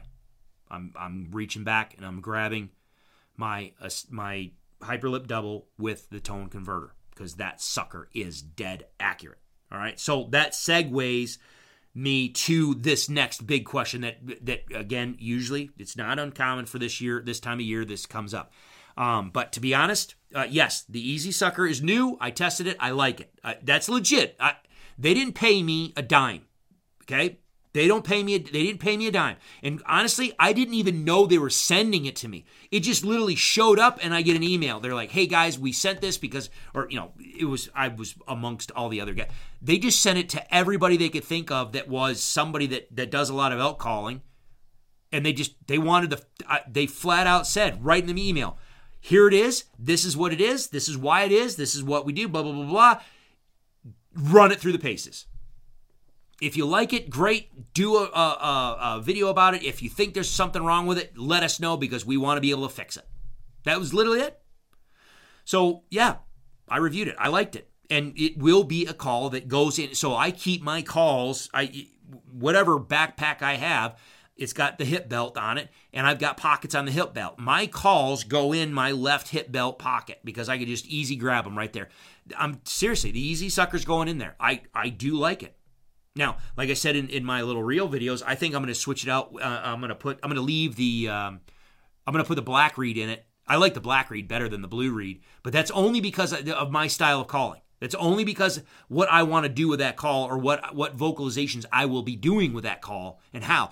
I like a stiffer reed. If you follow me any length of time, when I was having Jason and, and Dirk build me my Elvira mouth diaphragms, what was I doing? I was ta- I was having him take his uh, tag notcher, the fundamentals of the tag notcher flat call that they make, and I was having him beef that sucker up eight ways from Sunday. Okay, so I like a, a stiffer reed, so I just prefer that black reed. Um, so that's probably what's going to go in the easy sucker, but it's going to go in my pocket. that honest, it will be it will be in my arsenal of calls that I have in my pocket in the field. I I do think it's a legit call. Absolutely. Not no marketing, no gimmick crap, okay? But what is what what is my go-to list? You know, has it changed over the years? Because if you go through the the elk stuff on the website, you'll know that I mean, and, and I know I probably should. I need to freshen those things up just to give them a least, at least a little bit of a, a live feel. And and if you again, if you follow me on Instagram, you know you you watch me post the, the picture of all those bugle tubes in the back of my truck. It's like a dude. This box had to have been thirty inches by thirty inches by thirty inches minimum, and that box was just just full of just bugle tubes, pool hoses, wiffle ball bats, just back in the day when I was t- I was just home brewing bugles and testing bugles and did when I went and did the original series on the website. What was it back in 2011? Was it 2012? I don't know. Maybe it was maybe it was 2011, 2012 when the understanding bugles and bugle tubes. Now all of those are still relevant. Those every single one of those videos is still relevant today. I might just need to add, well, like we talked with Dirk uh, this last go around, talking about the aluminum tube. Uh, that is a fundamental shift from what used to be back in the day. So that was a new uh, a shift, a paradigm shift in materials. But all the other ones, no. You can change them out. They're all high density plastic with a camo cover. So we can have no. It's just a different shape, different different mouthpiece, different. T- so all the imp- information from the original Bugle series is all relevant. It just it, you just you see some old bugles in there. That's all. But that's the funny part about it was there. I mean, some of these things, the amount of stuff that I had in that just oh my gosh, just ancient. I had to throw I had to throw a bunch of stuff away because I just don't. It, I'm never going to use it. It's just it's just taking up space. That I've moved this box around. I don't know how many times already, especially in the storage unit now. I don't need them. I don't need them. Just beep, gone. They need to go by. They need to just get recycled. Um, but anyway, so people, you know, they were you're, okay. So given the fact that I was throwing away those old things, and given the fact that the original series on understanding cow calls, on the, the physical product, the, the item, the, the the physical mechanical call that you take to the woods with you, understanding cow calls, understanding bugles and bugle tubes, those were done ten years ago. Okay, have I changed what I use since then till now? Man, no. No. I think back then, I, you know, I talked about the hyper. If if there's anything that I've changed, it's going from a hyper a Primos Hyperlip single. I I now use Steve Chappell, uh, Chappell signature series. You know, he he uses uh, was it Rocky Mountain? Um, oh my gosh, I'm embarrassed. I'm sorry. Yeah. Yeah, Rocky Mountain Hunting Call. Sorry, sorry, sorry. I, I, why, brain fart. Sorry. Anyway, he works with uh, Rocky Jacobsen to make his calls, but regardless, I buy him through his website, Steve Chappell, stevechappell.com. Is it Chappell? Yeah, Steve Chappell. Yeah, Steve Chappell. Two P's, two L's. Steve Chappell. Go to his stuff, elk stuff. He sells them. Um, but you can get them through uh, Rocky Mountain Hunting Calls as well. The Trophy Wife awesome. It's got a that one's a wood. Uh, sorry, sorry, sorry, sorry. The matriarch is my number one go-to. That one's an open reed style call, similar to a, a Primos Hyperlip single. It's got the wide reed. I like a wide reed, but Steve's call is better, in my opinion. The, the soundboard is a little different. It's shaped a little different. It does not gum up as easy as the Primos one, in my opinion and it, it's easier to get a su- uh, more soft and subtle sound out of it, in my opinion. And then the wood barrel is freaking phenomenal. I don't even know if you can find the matriarch anymore, though. If you if you go to your store and you can find a Steve Chappell matriarch and it's got a brown wooden barrel on it, sound the barrel, buy that freaking thing. I don't care if it's thirty bucks. Buy the damn thing. It's worth it. The other one, the trophy wife. Okay, that's a polycarbonate barrel on that one. And then, um, oh, crap. What is it called? He's got the new one. Um, I'm just brain farting left and right. Aren't, uh, hold on. I know the sound's going to change because I'm turning around right now. I'm in my uh, in my studio. I got a basically a tool chest. It's got all my calls in it, and what is it? What is it? What is it? Oh, come on. You don't even.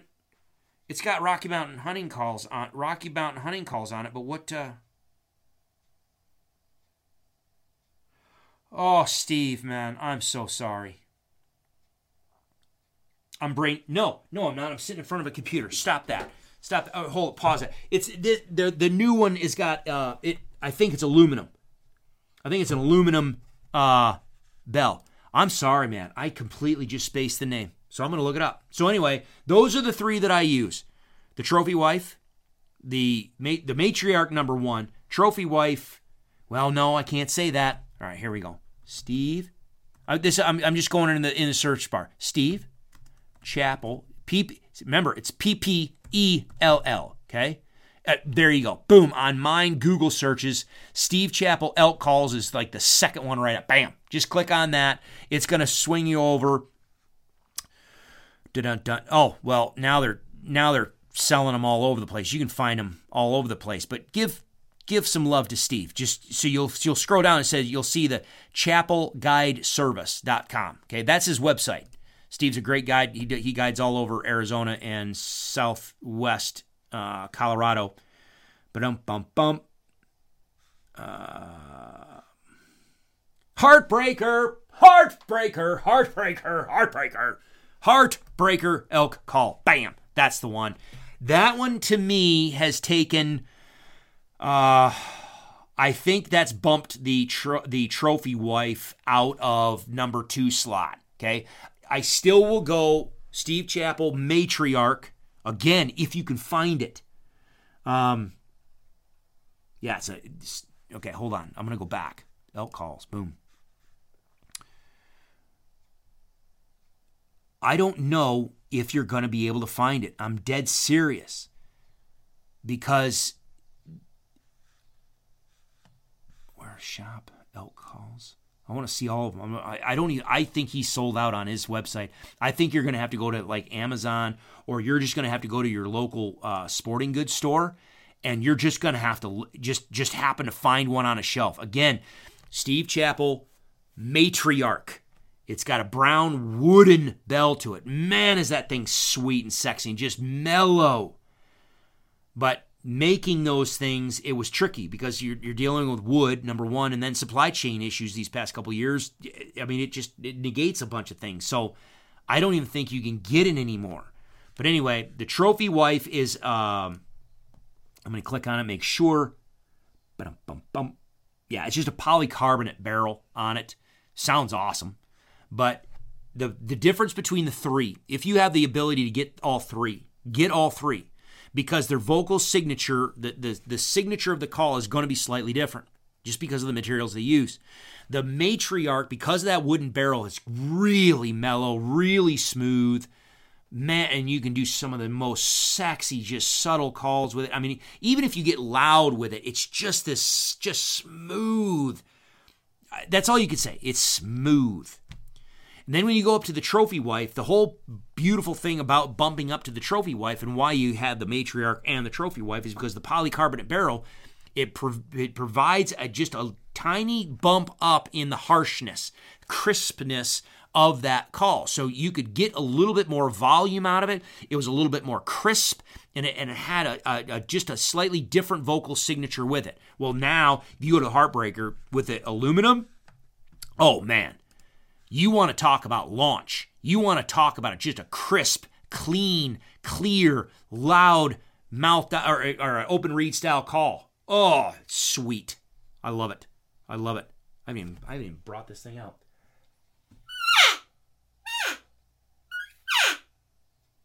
I can't. I, am watching. I can't do it. My, I'm watching my audio. That's the problem when people, you know, people want you to demonstrate calls. Um, like this. The problem is, is your microphone. The, the, the volume difference is so it just squelches it just it just shuts the microphone right down and sometimes it takes a while for the microphone to actually recover so you'll you'll you'll do the the call and then the microphone has readjusted itself to that volume and then you the next about five seconds of words that come out of your mouth you can't hear it because the microphone has to readjust um, so anyway, but no, it's crisp, it's clean. You can get super loud with it. It's just a it's a it's just a different vocal signature. So those are the three I mean that's that's right there. Those are my three open reed style calls that I have in my pocket. uh, all the time. I will have a Primos Hyperlip double with a tone converter. Come on now. Of course I will. And here's okay, and an, okay, another question. Man, I almost forgot this one. I forgot to write it down. So the other question that came in was how does the Easy Sucker, excuse me. All right, so back to it. It's chappellguideservice.com if you want to get some of those. Show Steve some love. Um, how does the Easy Sucker compare with the um, Cowgirl, Primos Cowgirl call? The Cowgirl is an open, uh, no, it's a bite and blow style call. Okay, so you're using your teeth. That was the thing about the Easy Sucker that was a little different. Okay, on an open reed style call, you're using lip pressure, not your teeth. Okay. On the Easy Sucker, you are using your teeth to provide that uh, pressure, but that's very similar to the Cowgirl, the Primos Cowgirl, that uses your teeth. You're biting at it with your teeth. Now, the Cowgirl is an exhale call, so you're blowing through it. And the Cowgirl has a rubber sleeve around the two I will I'll call them the two soundboards. Okay, so you've got a soundboard on the bottom and the soundboard on the top, and, and the the reed vibrates between the two as you bite down on top of it.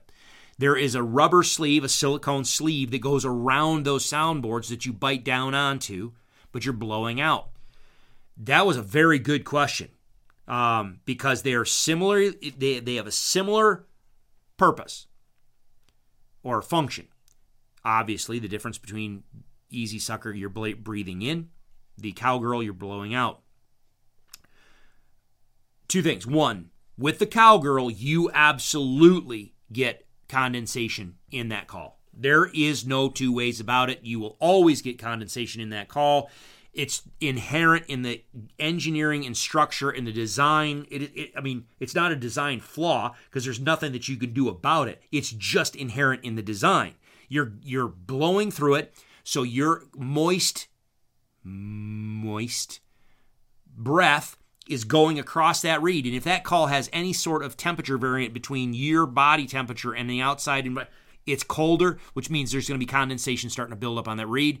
Because that reed is enclosed, it's going to gum up and you're not going to be able to get all the moisture out. So oftentimes if I plan on and I use if you we can talk about it later people the, the people that are asking about the cowgirl oftentimes know that I, how I use it. I talk about it in the in the elk hunting institute elk module on the website.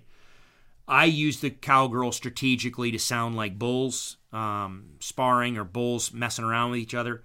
So if I plan on doing that calling sequence or calling or using that calling calling strategy a lot, I will absolutely bring more than one cowgirl with me. I'll have one tucked down my shirt on a lanyard, keeping warm with my body temperature. Well, eh, both of them. But while you have one out and you're using it, the other one is tucked down in inside your your chest. Okay keeping warm as close to your body as possible just to keep it as close to your body temperature as possible.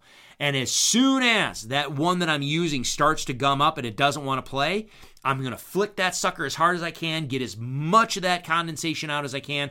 If i'm in a situation where i can blow through it you know backwards and, and blow you basically blow into the bell end and send that out the other way i'll blow that out. But that makes sound. So if an elk is close by, don't do that. It's going to screw the whole thing up. But regardless, I will try to get as much of that condensation out as possible. And then that one goes down my shirt, and then the other one comes out, and I continue to call. You're going to get condensation in it. With the easy sucker, like I talked about, it, you're inhaling.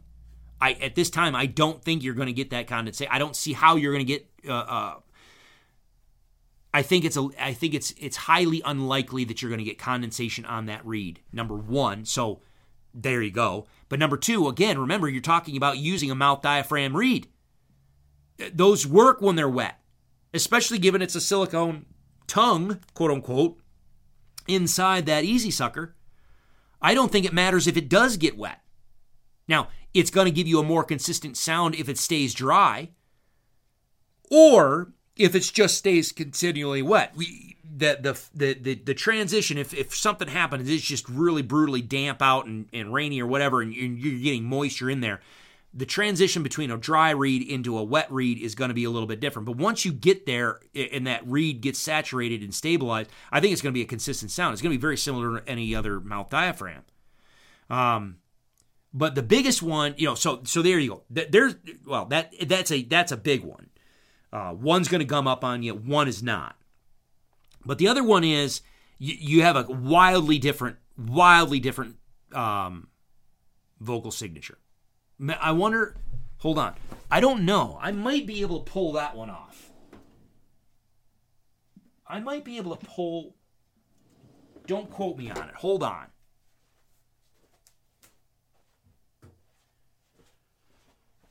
Okay, so I, I since I was able to demonstrate the e, the easy sucker and the audio didn't you know at least on the phone the audio didn't squelch out. With with the with the heartbreaker man that thing it's just so yeah it's it's gonna squelch out. But on the easy sucker that one did not let me hold on let me see it all right so here we go. So here is the cowgirl all right? This is again the primos cowgirl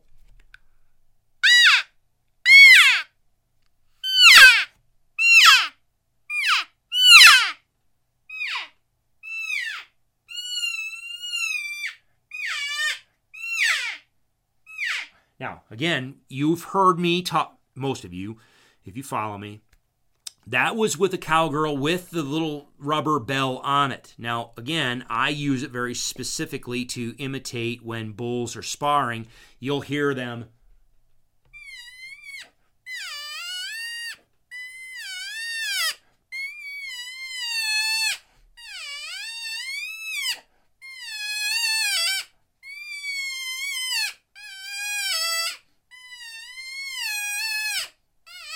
They'll just start whining. They're just playing back and forth and whining, and that is, I mean, that's just a very accurate sound, accurate reproduction of that vocalization. That the vocal signature of the cowgirl with the bell removed. Now, again, you can use, you can leave the bell on if you want.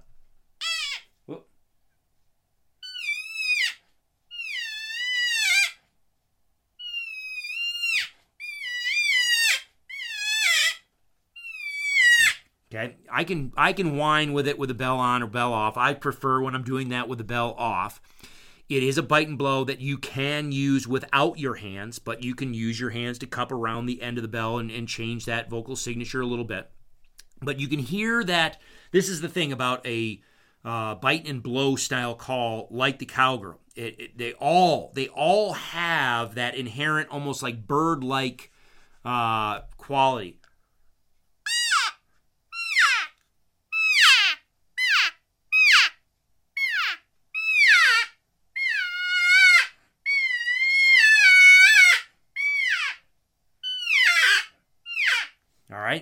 Now, with the easy sucker,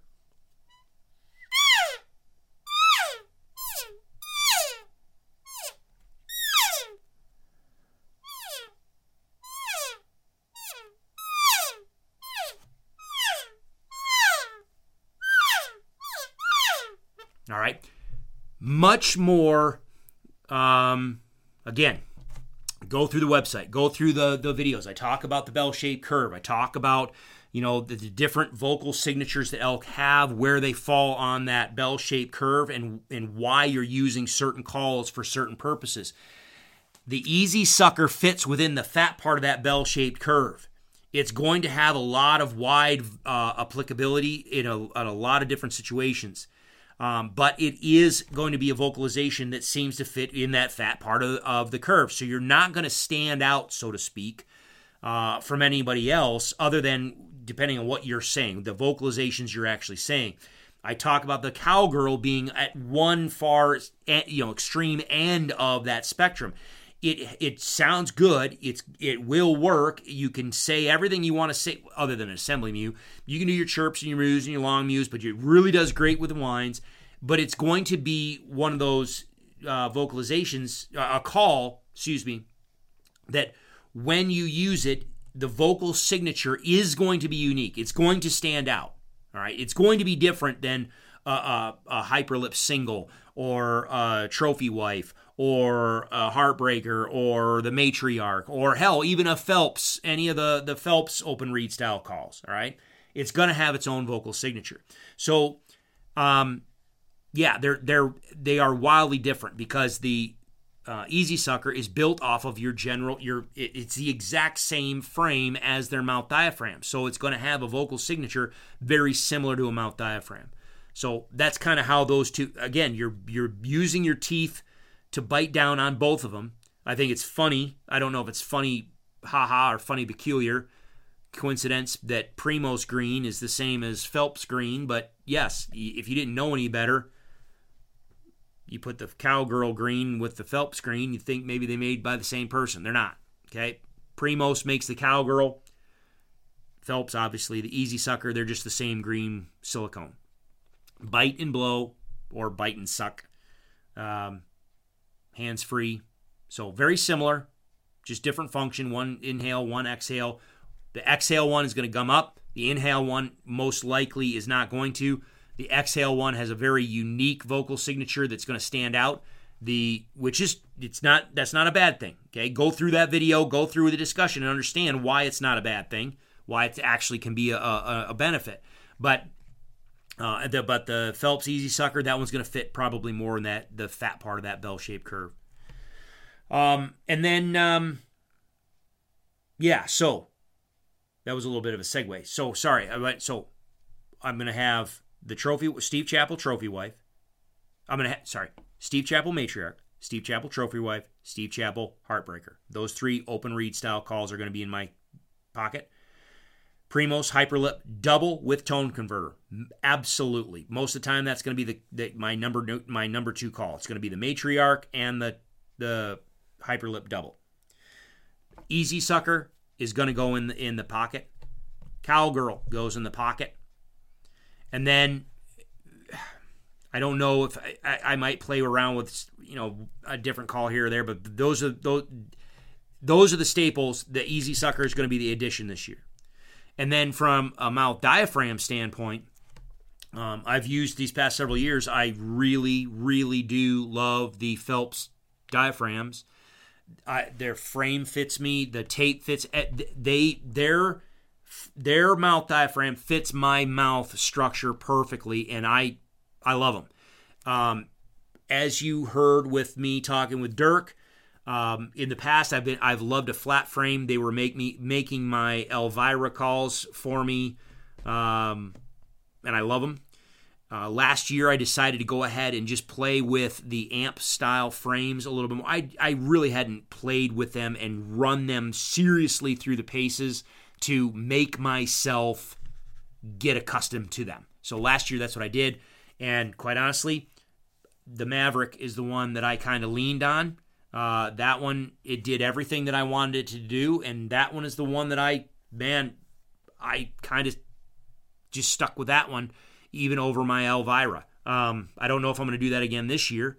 I'm going to play. Like I said, uh, in with Talk with Dirk. I'm going to go through their little function. I'm going to go through their website. I'm going to order a couple of mouth diaphragms based off of their little.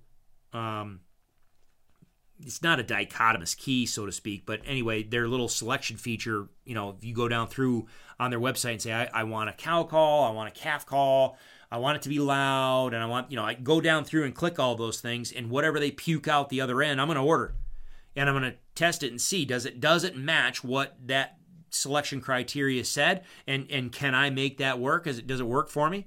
Um, I'm going to give that a go. But it's going to be a Phelps mouth diaphragm, that's for sure. It's either going to be my Elvira again or uh, a, a, different amp style. We'll, we'll well, I don't know. I don't. I don't know that. I don't know that. Maybe it's going to be a pitch black. Maybe it's going to be. Who knows? We'll, we'll see. We'll see. I'll, I'll fill you in on that later. But it will be um, a Phelps diaphragm. And then people have asked about, they saw me with my bugle tube. All right. And that was, this is again, if I had been just the guy that was, if I'm, if I was a marketing genius, which I am not, I would have had a Phelps bugle tube. I would have had a Phelps bugle tube in the stupid reel that I'm that I'm using and demonstrating. I'm not that smart, people. I'm not that bright. So I just grabbed my bugle, the bugle that I use like every year that I've used for I don't know how long.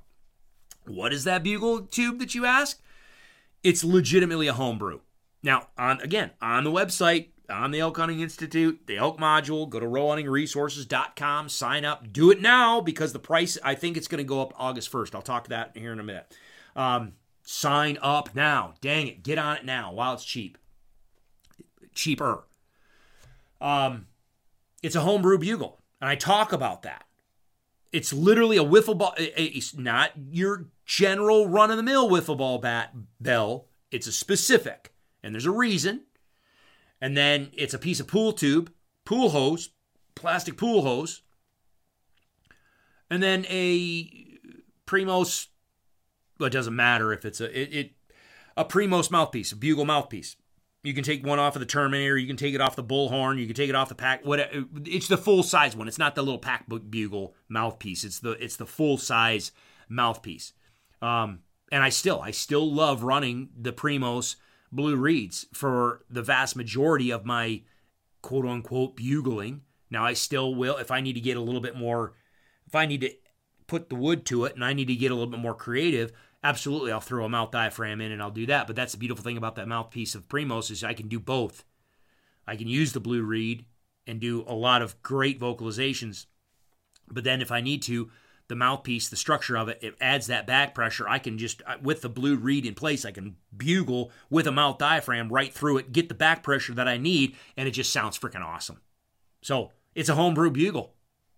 And the reason why I like that homebrew bugle is there's a stiff section. The bell on it is stiff, and it's very, very stiff. Uh, it's got good resonance. But then the pool hose, the pool hose was cut, and again, I talk about this in the video uh, and more. The pool hose, the well, it is what it is. Depending on the length of the pool hose, is going to change the, the dynamics of the back pressure that the tube and the bugle itself builds.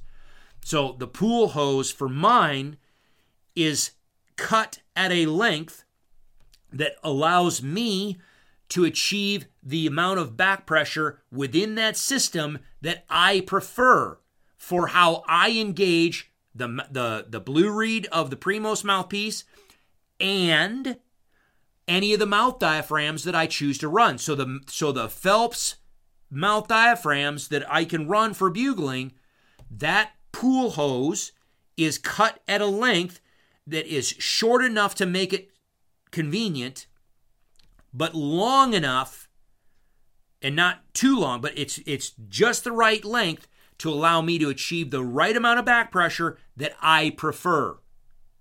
Everybody's going to be a little bit different, so you can change that. But there's a sweet spot.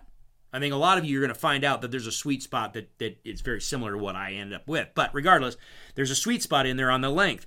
And the reason why I like that is because I usually carry my bugle over my shoulder, kind of around my body over my shoulder, and it and the hard part lays up against my back, but then the the flexible part kind of wraps around the side of me. I can grab it very very easily, and it sits comfortably. It just it, it's it's more comfortable than a rigid tube, um, but it has the it has the best of all the worlds.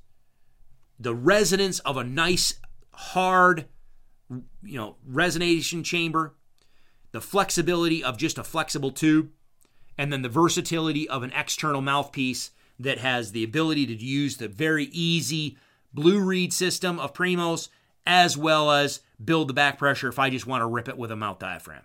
All in one, boom, done. There she is. I don't even know that that bugle has to be uh, like literally the physical structure of that particular bugle has got to be 10 years old. Easy maybe 11 or 12. It's it's at least 10 years old. The only thing that I've changed on it is the the external mouthpiece because I I I crushed it. I like an idiot packing up a couple years ago, threw it in a spot, closed the lid, and I crushed it. So I just had to snap. I basically snapped the old one out, snap a new one in, boom, rock and roll. Here we go. Um, I very well may throw up like physically bend over, heave if I ever lose that thing. A, it's my favorite, but B, Oh, the places it's gone. What is that? What? Oh, the places you'll go? No. Yeah. Yeah. That little bugle. Yeah. Oh, the places it's gone. There's some sentimental value there. But I also have enough material with the exact same materials where, heaven forbid, something happens and I lose that sucker, I can make another one. Boink! Right again. So, anyway, that's the bugle. That is the bugle that I use. Uh, now, don't get me wrong. In camp, uh, in my truck, in camp, I will have a variety. Like I said, I have the Phelps aluminum one. And that sucker's awesome. I, I do like it. If you like the the the rigid, uh, quote unquote bat style or just the the the solid style bugle, um, yeah, that one's that one's awesome. But I like the the Phelps other ones, and, and quite honestly, the Bully Tube, uh, Rocky Mountain Hunting Calls, the Bully Bugle, the original. Uh, well, yeah, I don't know. Eh, see, Corey changed the mouthpiece, and I don't know which one I have. That's that's bad on me. There was an there was an updated mouthpiece. I don't remember which mouthpiece I have, but we're regardless, whichever. I have the one that has a little bit. There was one that was just a straight, just whoop, it just was like you cut off a baseball bat. And then there was one that had a little bit of a mouthpiece at a little flare. And I think now there's ones that ha- I don't know. Anyway, this one's got a small. This is kind of a little bit of a mouthpiece on it. I like that. Um, but anyway, that's the bugle that I'm using. So all right, so we're a little over two hours. What the other one that I was just gonna I'll, I'll wrap up with. Um, for those of you, so just for an update, people have been curious about how things are going out here for deer and turkey. Um, with the habitat and just especially the update on the turkeys. Man, it's not good, man. It, it's it's just not good. Uh, I got excited the other day. I really did. I tried. Uh, so I've got an old iPhone. It's an iPhone 8. It's, the thing's ancient. Um, I probably should upgrade, but eh, I don't feel like spending a thousand bucks on whatever it is. Anyway, driving back to the house. I, well, yeah, I was putting water out for what we were working on a water tank, uh, modifying it for wildlife, and I'll get to that here in a second. I was on my way back, and all of a sudden, here's a group, and, and this group of, of turkeys is predict is predictably right at this particular person's uh, property, right outside of town. And sure enough, here they are. They're they're crossing the road again, and bing, here's a hen. She's got like four or five poults. I think there are five. If I if I if I caught them all, if I saw them all, there was five poults. Um, week old and I say a week old because they they about the best that they could do was they could flutter up, they could get about three feet off the ground, and they could fly probably about six feet horizontal, five or six feet horizontally, and then they didn't hit the dirt. They just crash into the vegetation, and then they would scurry about. So they couldn't they couldn't even hardly flutter. Um, they had most of their they had all their obviously they have feathers, but I'm saying that most of their uh, feathers and it doesn't matter. They could barely fly about a week old. Um, I turned around. The neighbor saw me, stopped, wanted to talk, so I ended up sitting there talking for about 20 minutes with him and and um, lost an, a good opportunity to get a good picture. So when I finally got up there to get a picture, they were too far off the road and they were in too heavy of vegetation. And then the other thing too is when I pulled up and stopped, again, they're so young. The only thing they could do, their instinct, boink, they just burrowed into the grass and just flattened themselves out and just remained still. And then the hen just laid down and hid under some vegetation next to him. So I was like, well, I can't get a picture here. But anyway, that is literally the first group of poults that I have seen on or around any of our properties. Now, I know that we probably have some in other places, but literally that is the exact thing that I have seen these past several years. I see more poults that age between now and August, at the beginning of August, than I do see Poults at the end of May or even all the way through June. And that was my that was my biggest that was why I was so passionate about that's why I shut down all of our turkey hunts.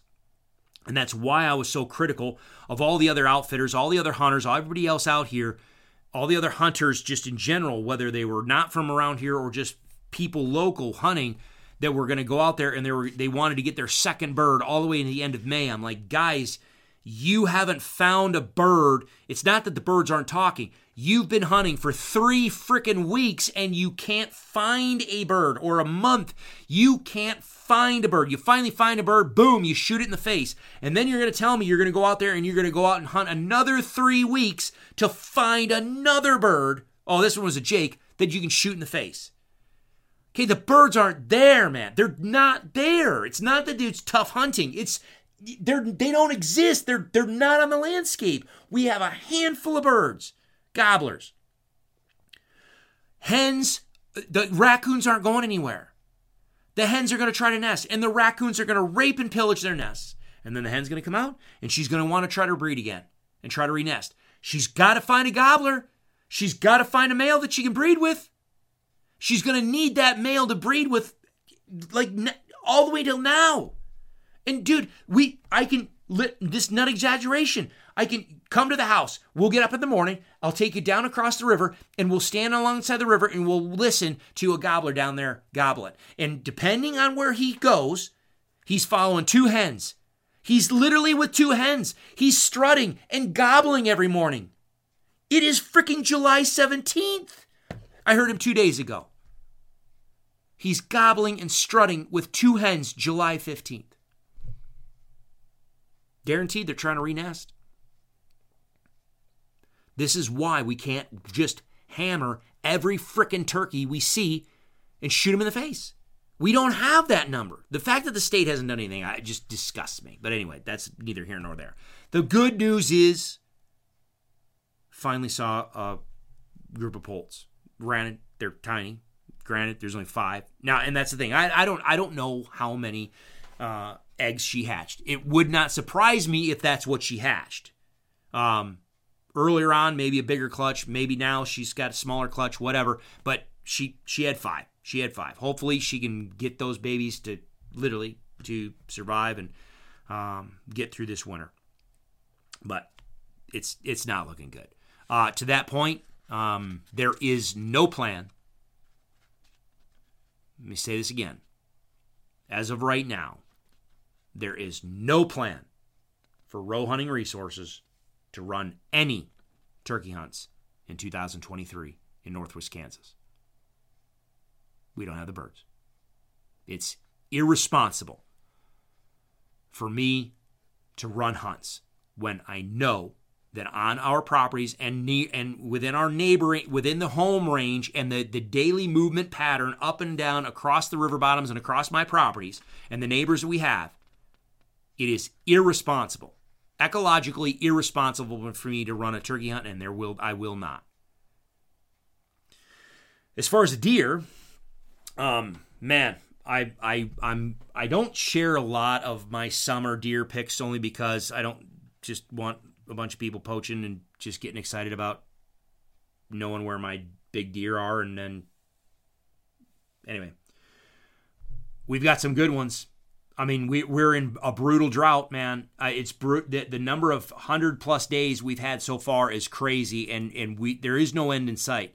The next ten days are supposed to be all above hundred degrees, uh, and if if the actual temperature doesn't hit hundred, excuse me, oops, excuse me, if the actual actual temperature does not hit hundred, the heat index will be well above hundred. Um, but every day is like supposed to be hundred or more. So the we do have some decent soybeans around. We got a lot of farmer farmers planting milo. So far, man, knock on wood, a lot of corn is looking okay. Now it's starting to get heat stressed, it's starting to get drought stressed, and there are some places where it's actually flat out burned up. Um, so, and I'm and I'm sharing this for those people that are going to come this way to hunt. Uh, one of the properties that we that I manage, uh, landowners, he's got a uh, quarter section that's in a, cor- a uh, uh, irrigation pivot, pivot field, and all the corn that's under the pivot is doing well. Everything that's outside that, the impact of the water that's in the corners, is dead. Burnt up, brown, shriveled up, dead. Done. Uh, other fields that are dry land corn that have done well, you can absolutely you get out across the landscape and start looking, and you can see those patches where it's kind of that bluish grayish green, where you can see they're just shriveled up, and it, it's it's it's brutal. We're gonna need some serious rain, otherwise we're gonna be in some serious hurt, serious trouble. So, but as of yet, as of yet, some of the Bucks are doing phenomenal, man. I don't know how they're they're they're pulling it out. They're pulling it out, and they're doing well. Now, granted, the best pictures I'm getting right now are on the largest food plot complex I have, and they are hammering the ever living bejeebas out of the chicory. I've got three year old chicory stand, and I do not mow it. Now, I don't mow all of it. I can go in there in the fall and I'll mow some of it, or later in the summer I can mow some of it if I've got the moisture. We don't have the moisture, so I don't plan on mowing anything. I'm just going to let it grow. So it means it gets stemmy. It goes out to goes it goes to flower. It provides some cover, but the deer just just they're just taking all the tips off. They're, they're hammering the piss out of it, and we've got some smoker bucks, which is awesome. I don't know, and I was getting excited about whether or not that giant that I was after last year, whether he survived. It looked like early on that he did or or at least the deer that was showing up on camera, I thought it was him. I at this point, no, I don't think it's him. I think it's a different deer, uh, one that we had here last year for a little bit. He's absolutely blown up. Uh, he's got to have nine plus inch eye guards now, um, and they're still growing. Um, he's he's going to be awesome. And uh, got a couple other really good bucks. So the the antler growth so far in a lot of places is still good if they've got good soybean or if they've got other vegetation that has high protein. The places that are wheat stubble, the places that are just corn, milo, man, it's looking rough. And a lot of the water sources are drying up. I was what I was out. The reason why I was out the other night is because um, one of the properties where my landowner runs cattle the creek normally they're using creek water, and the creek is completely dry. He's having to truck water out there now, and the reason why we were out there is because when he pulled in the other night, there were three or four. I don't remember We said, three or four turkeys perched on the rim of the stock tank out in the middle of freaking nowhere pasture, reaching down trying to get water. Now, how they even figured out that there was water, see, they don't have a sense of smell. The only thing that I can think, the only reason why I think those birds actually figured out that there was water up there, they had to have been following the cattle.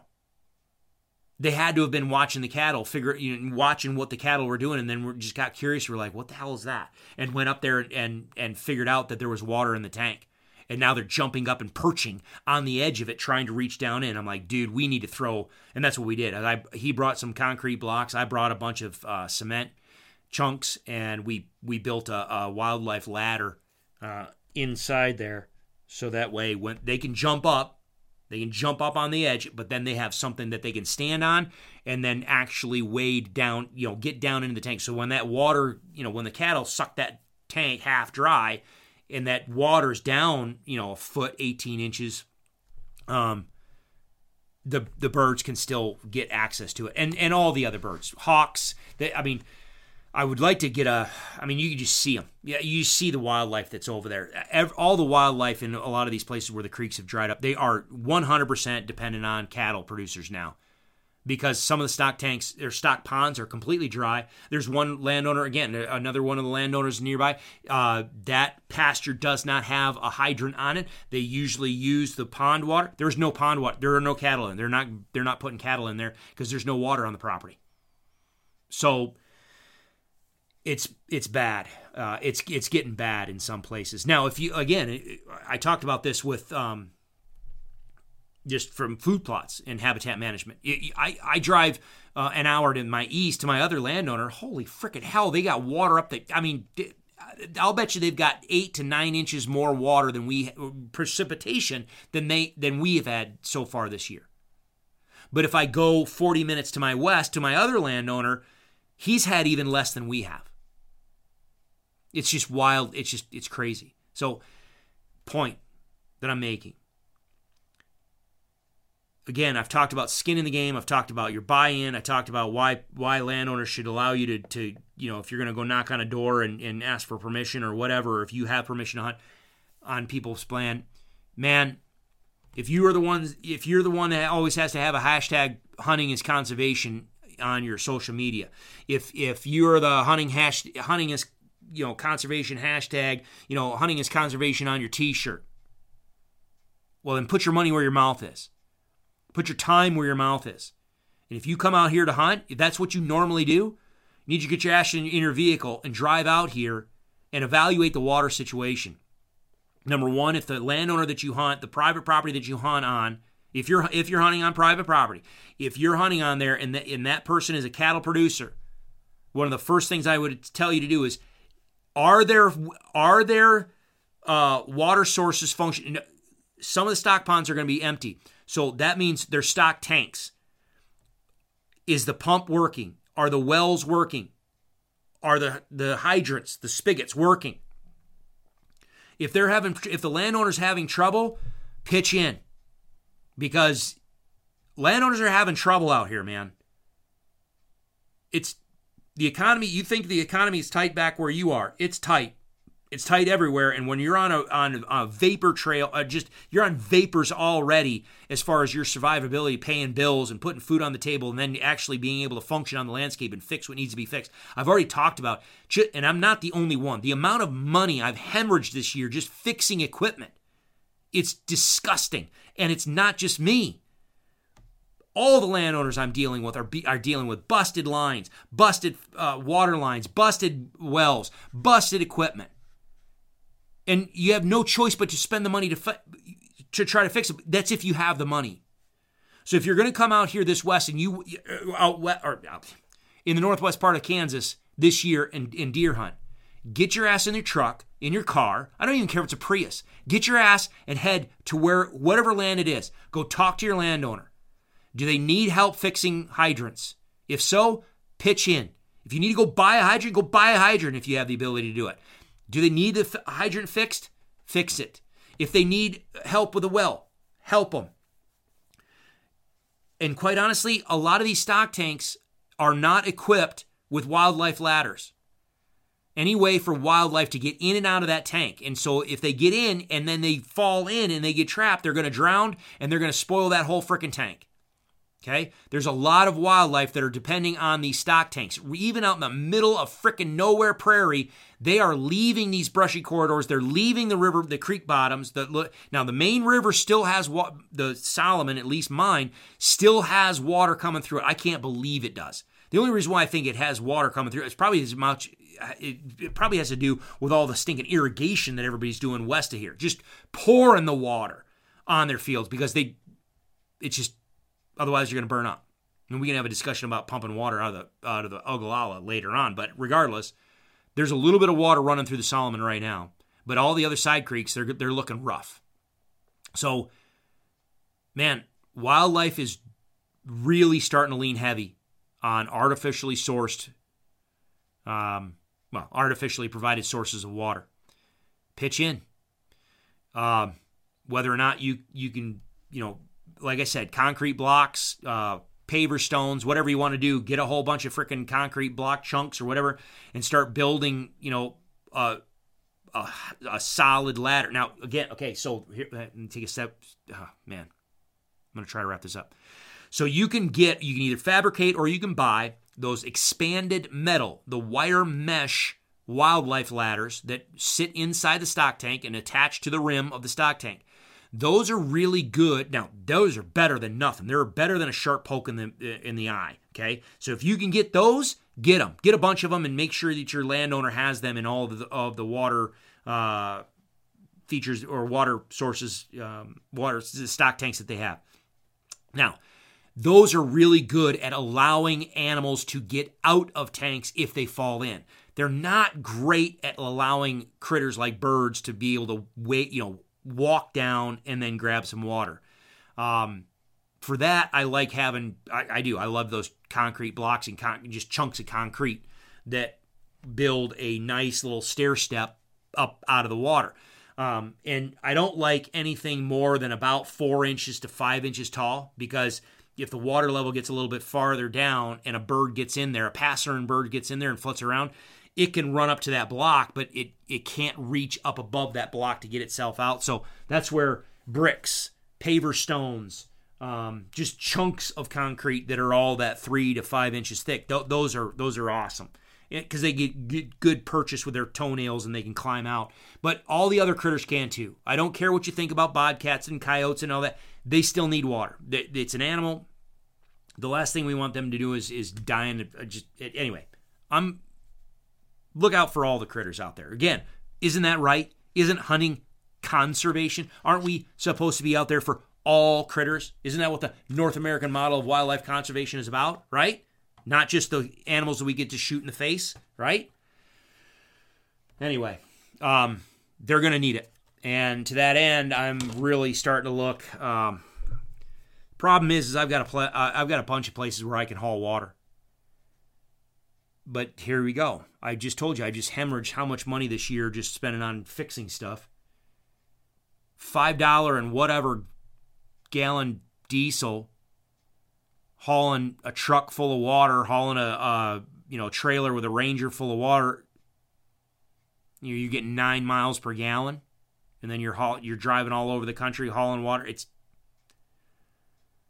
it's freaking expensive, man. So I've got to be very judicious on where I go, um, and what water I take and how I start. But we're we're gonna have to start here pretty soon because it's it's just ugly. It's just ugly. So get out here, help your landowners out. If you own the property or you lease the property, water needs to be squarely in your wheelhouse of consideration. Don't just look at, oh, well, later on this fall, I'm going to do some food plots. Okay, that's fine. Good. I, I mean, seriously, good. Um, but you really need to start looking right now at water because, I mean, granted, some of these places have soybeans.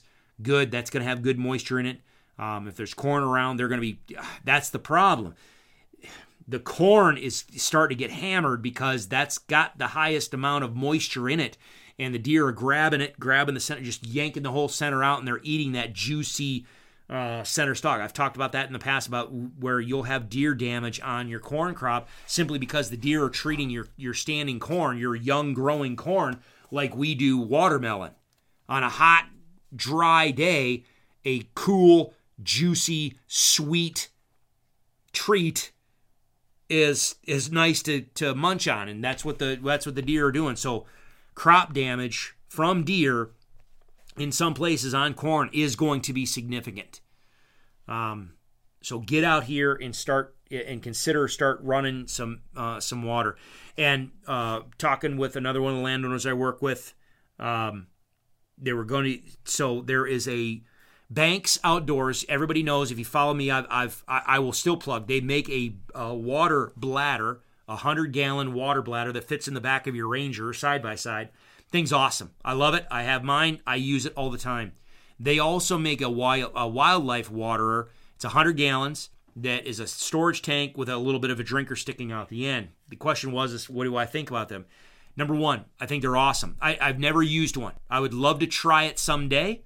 Uh, I have not spent the money to buy it. Um, just I, I'm I'm I have other stuff. I just I haven't spent the money to buy it. I would love to try them. So Banks Outdoors, send me one. I'll do a review. I, I, I think it's a good. I think it's a, probably a good product as long as the the the the mechanism works and actually meters the water out uh, efficiently.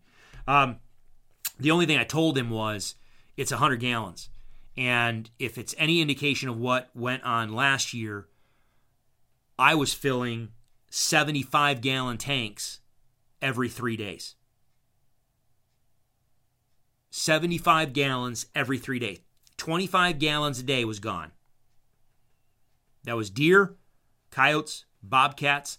Now, here's the issue. Now, here's why I think the Banks water system might be beneficial. My system has an open tank. Now I put it in the shade. I do. I you if you watch my Instagram channel, you can go back. You can see my posts on this stuff.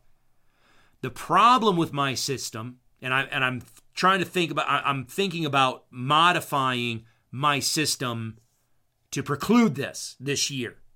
because I can't afford to keep rolling water. But one of the main problems that I have with my water management raccoons. They're the bane of my freaking existence. And I've talked about this before, the how many raccoons we have. The issue is this just like bears and bear cubs, it's a hundred and some odd degrees today. It's freaking hot. And then evening comes, and it really hasn't dropped in temperature yet. And you can find a cool pool of water. What are you going to do? Yeah, I'm jumping in too. And so the problem is we get a, a whole family of raccoons that just decides to go swim in the tank and then they climb out. And all that fur acts like a sponge and takes a bunch of water with it. And then here, about hour and a half, two hours later, after they got their done initial forage, uh, you know, forage, here they come back again, gloosh, back in the water. So I, lo- I know I lose some water to raccoon recreation. All right, there's just no two ways about it. That is what it is. It's raccoon recreation. I need to cap my water tanks and and and and modify them as such to preclude the bulk of raccoon recreation and and carting off wasting a bunch of my water but that was my only comment with that. The 100 gallon tank is great. The little drinker is great. It will help reduce evaporation. It will help reduce raccoon recreation. Now they're still going to get in there and play with their paws and everything else. They're going to start farting around in it so you're going to lose a little water that way but you're going to lose less water than maybe what my system is but that's the issue. Once the once the critters find it, man, they are going to pound the ever living piss out of it. So consider this: if you decide to start running water, have a plan. Either a plan that you can have a large enough tank that is going to last a week or two, and then have a plan where, you know, especially if it's multiple, like you and your brother or you and your friend or family or whatever, maybe this week you go out and you you fill the water. And then next week your buddy does, or, or two weeks later your buddy does, or whoever's ne- you you you share the the the the load, if you will, no pun intended, of running out here and running water. But don't start and then stop. Once uh, once they find it, man, they're gonna pound it, and it, you are going to be ground zero of where they want to be just consider making sure you have a plan to keep that water on the landscape so that way they don't get themselves in trouble later on if, if you just can't get back out here.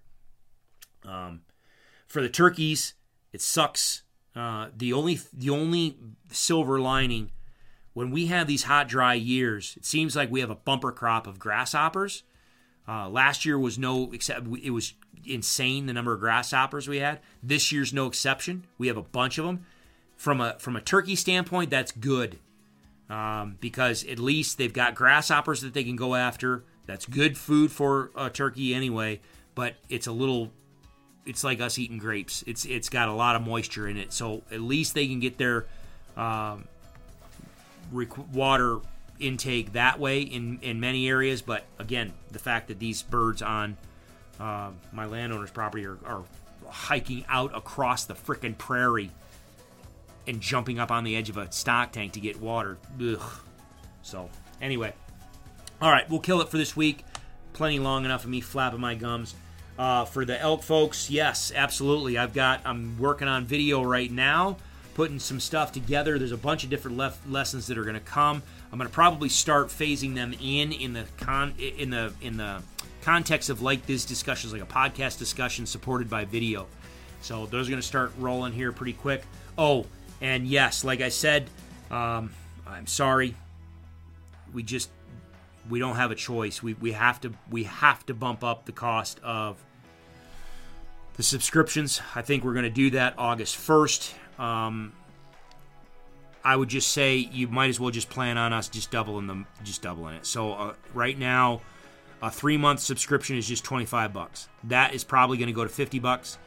Uh, an annual subscription is 50 bucks right now, or 49 whatever right now. That's probably going to go to 95 bucks, 90 99. No, it's probably going to be 95 bucks uh, come August 1st. So get on. If you if you wanted to support this, if you wanted to subscribe, you wanted to know what was in there, do it now. Man, save your. It's not. It, anyway, anyway, um, it is what it is. All those prices are still either cheaper or commensurate with what you're going to find everywhere else. We're just a hell of a lot cheaper right now, so just take advantage of it now. So anyway, alrighty, uh, yeah. I'm trying to think if I'm forgetting anything that I wanted to share now. I don't think so. Well, it doesn't matter if it is. I'll I'll do a Instagram post or something like that, or I'll just save it for next week's uh, podcast. So, anyway, thanks again. Thanks for all your support, and uh, we'll talk soon.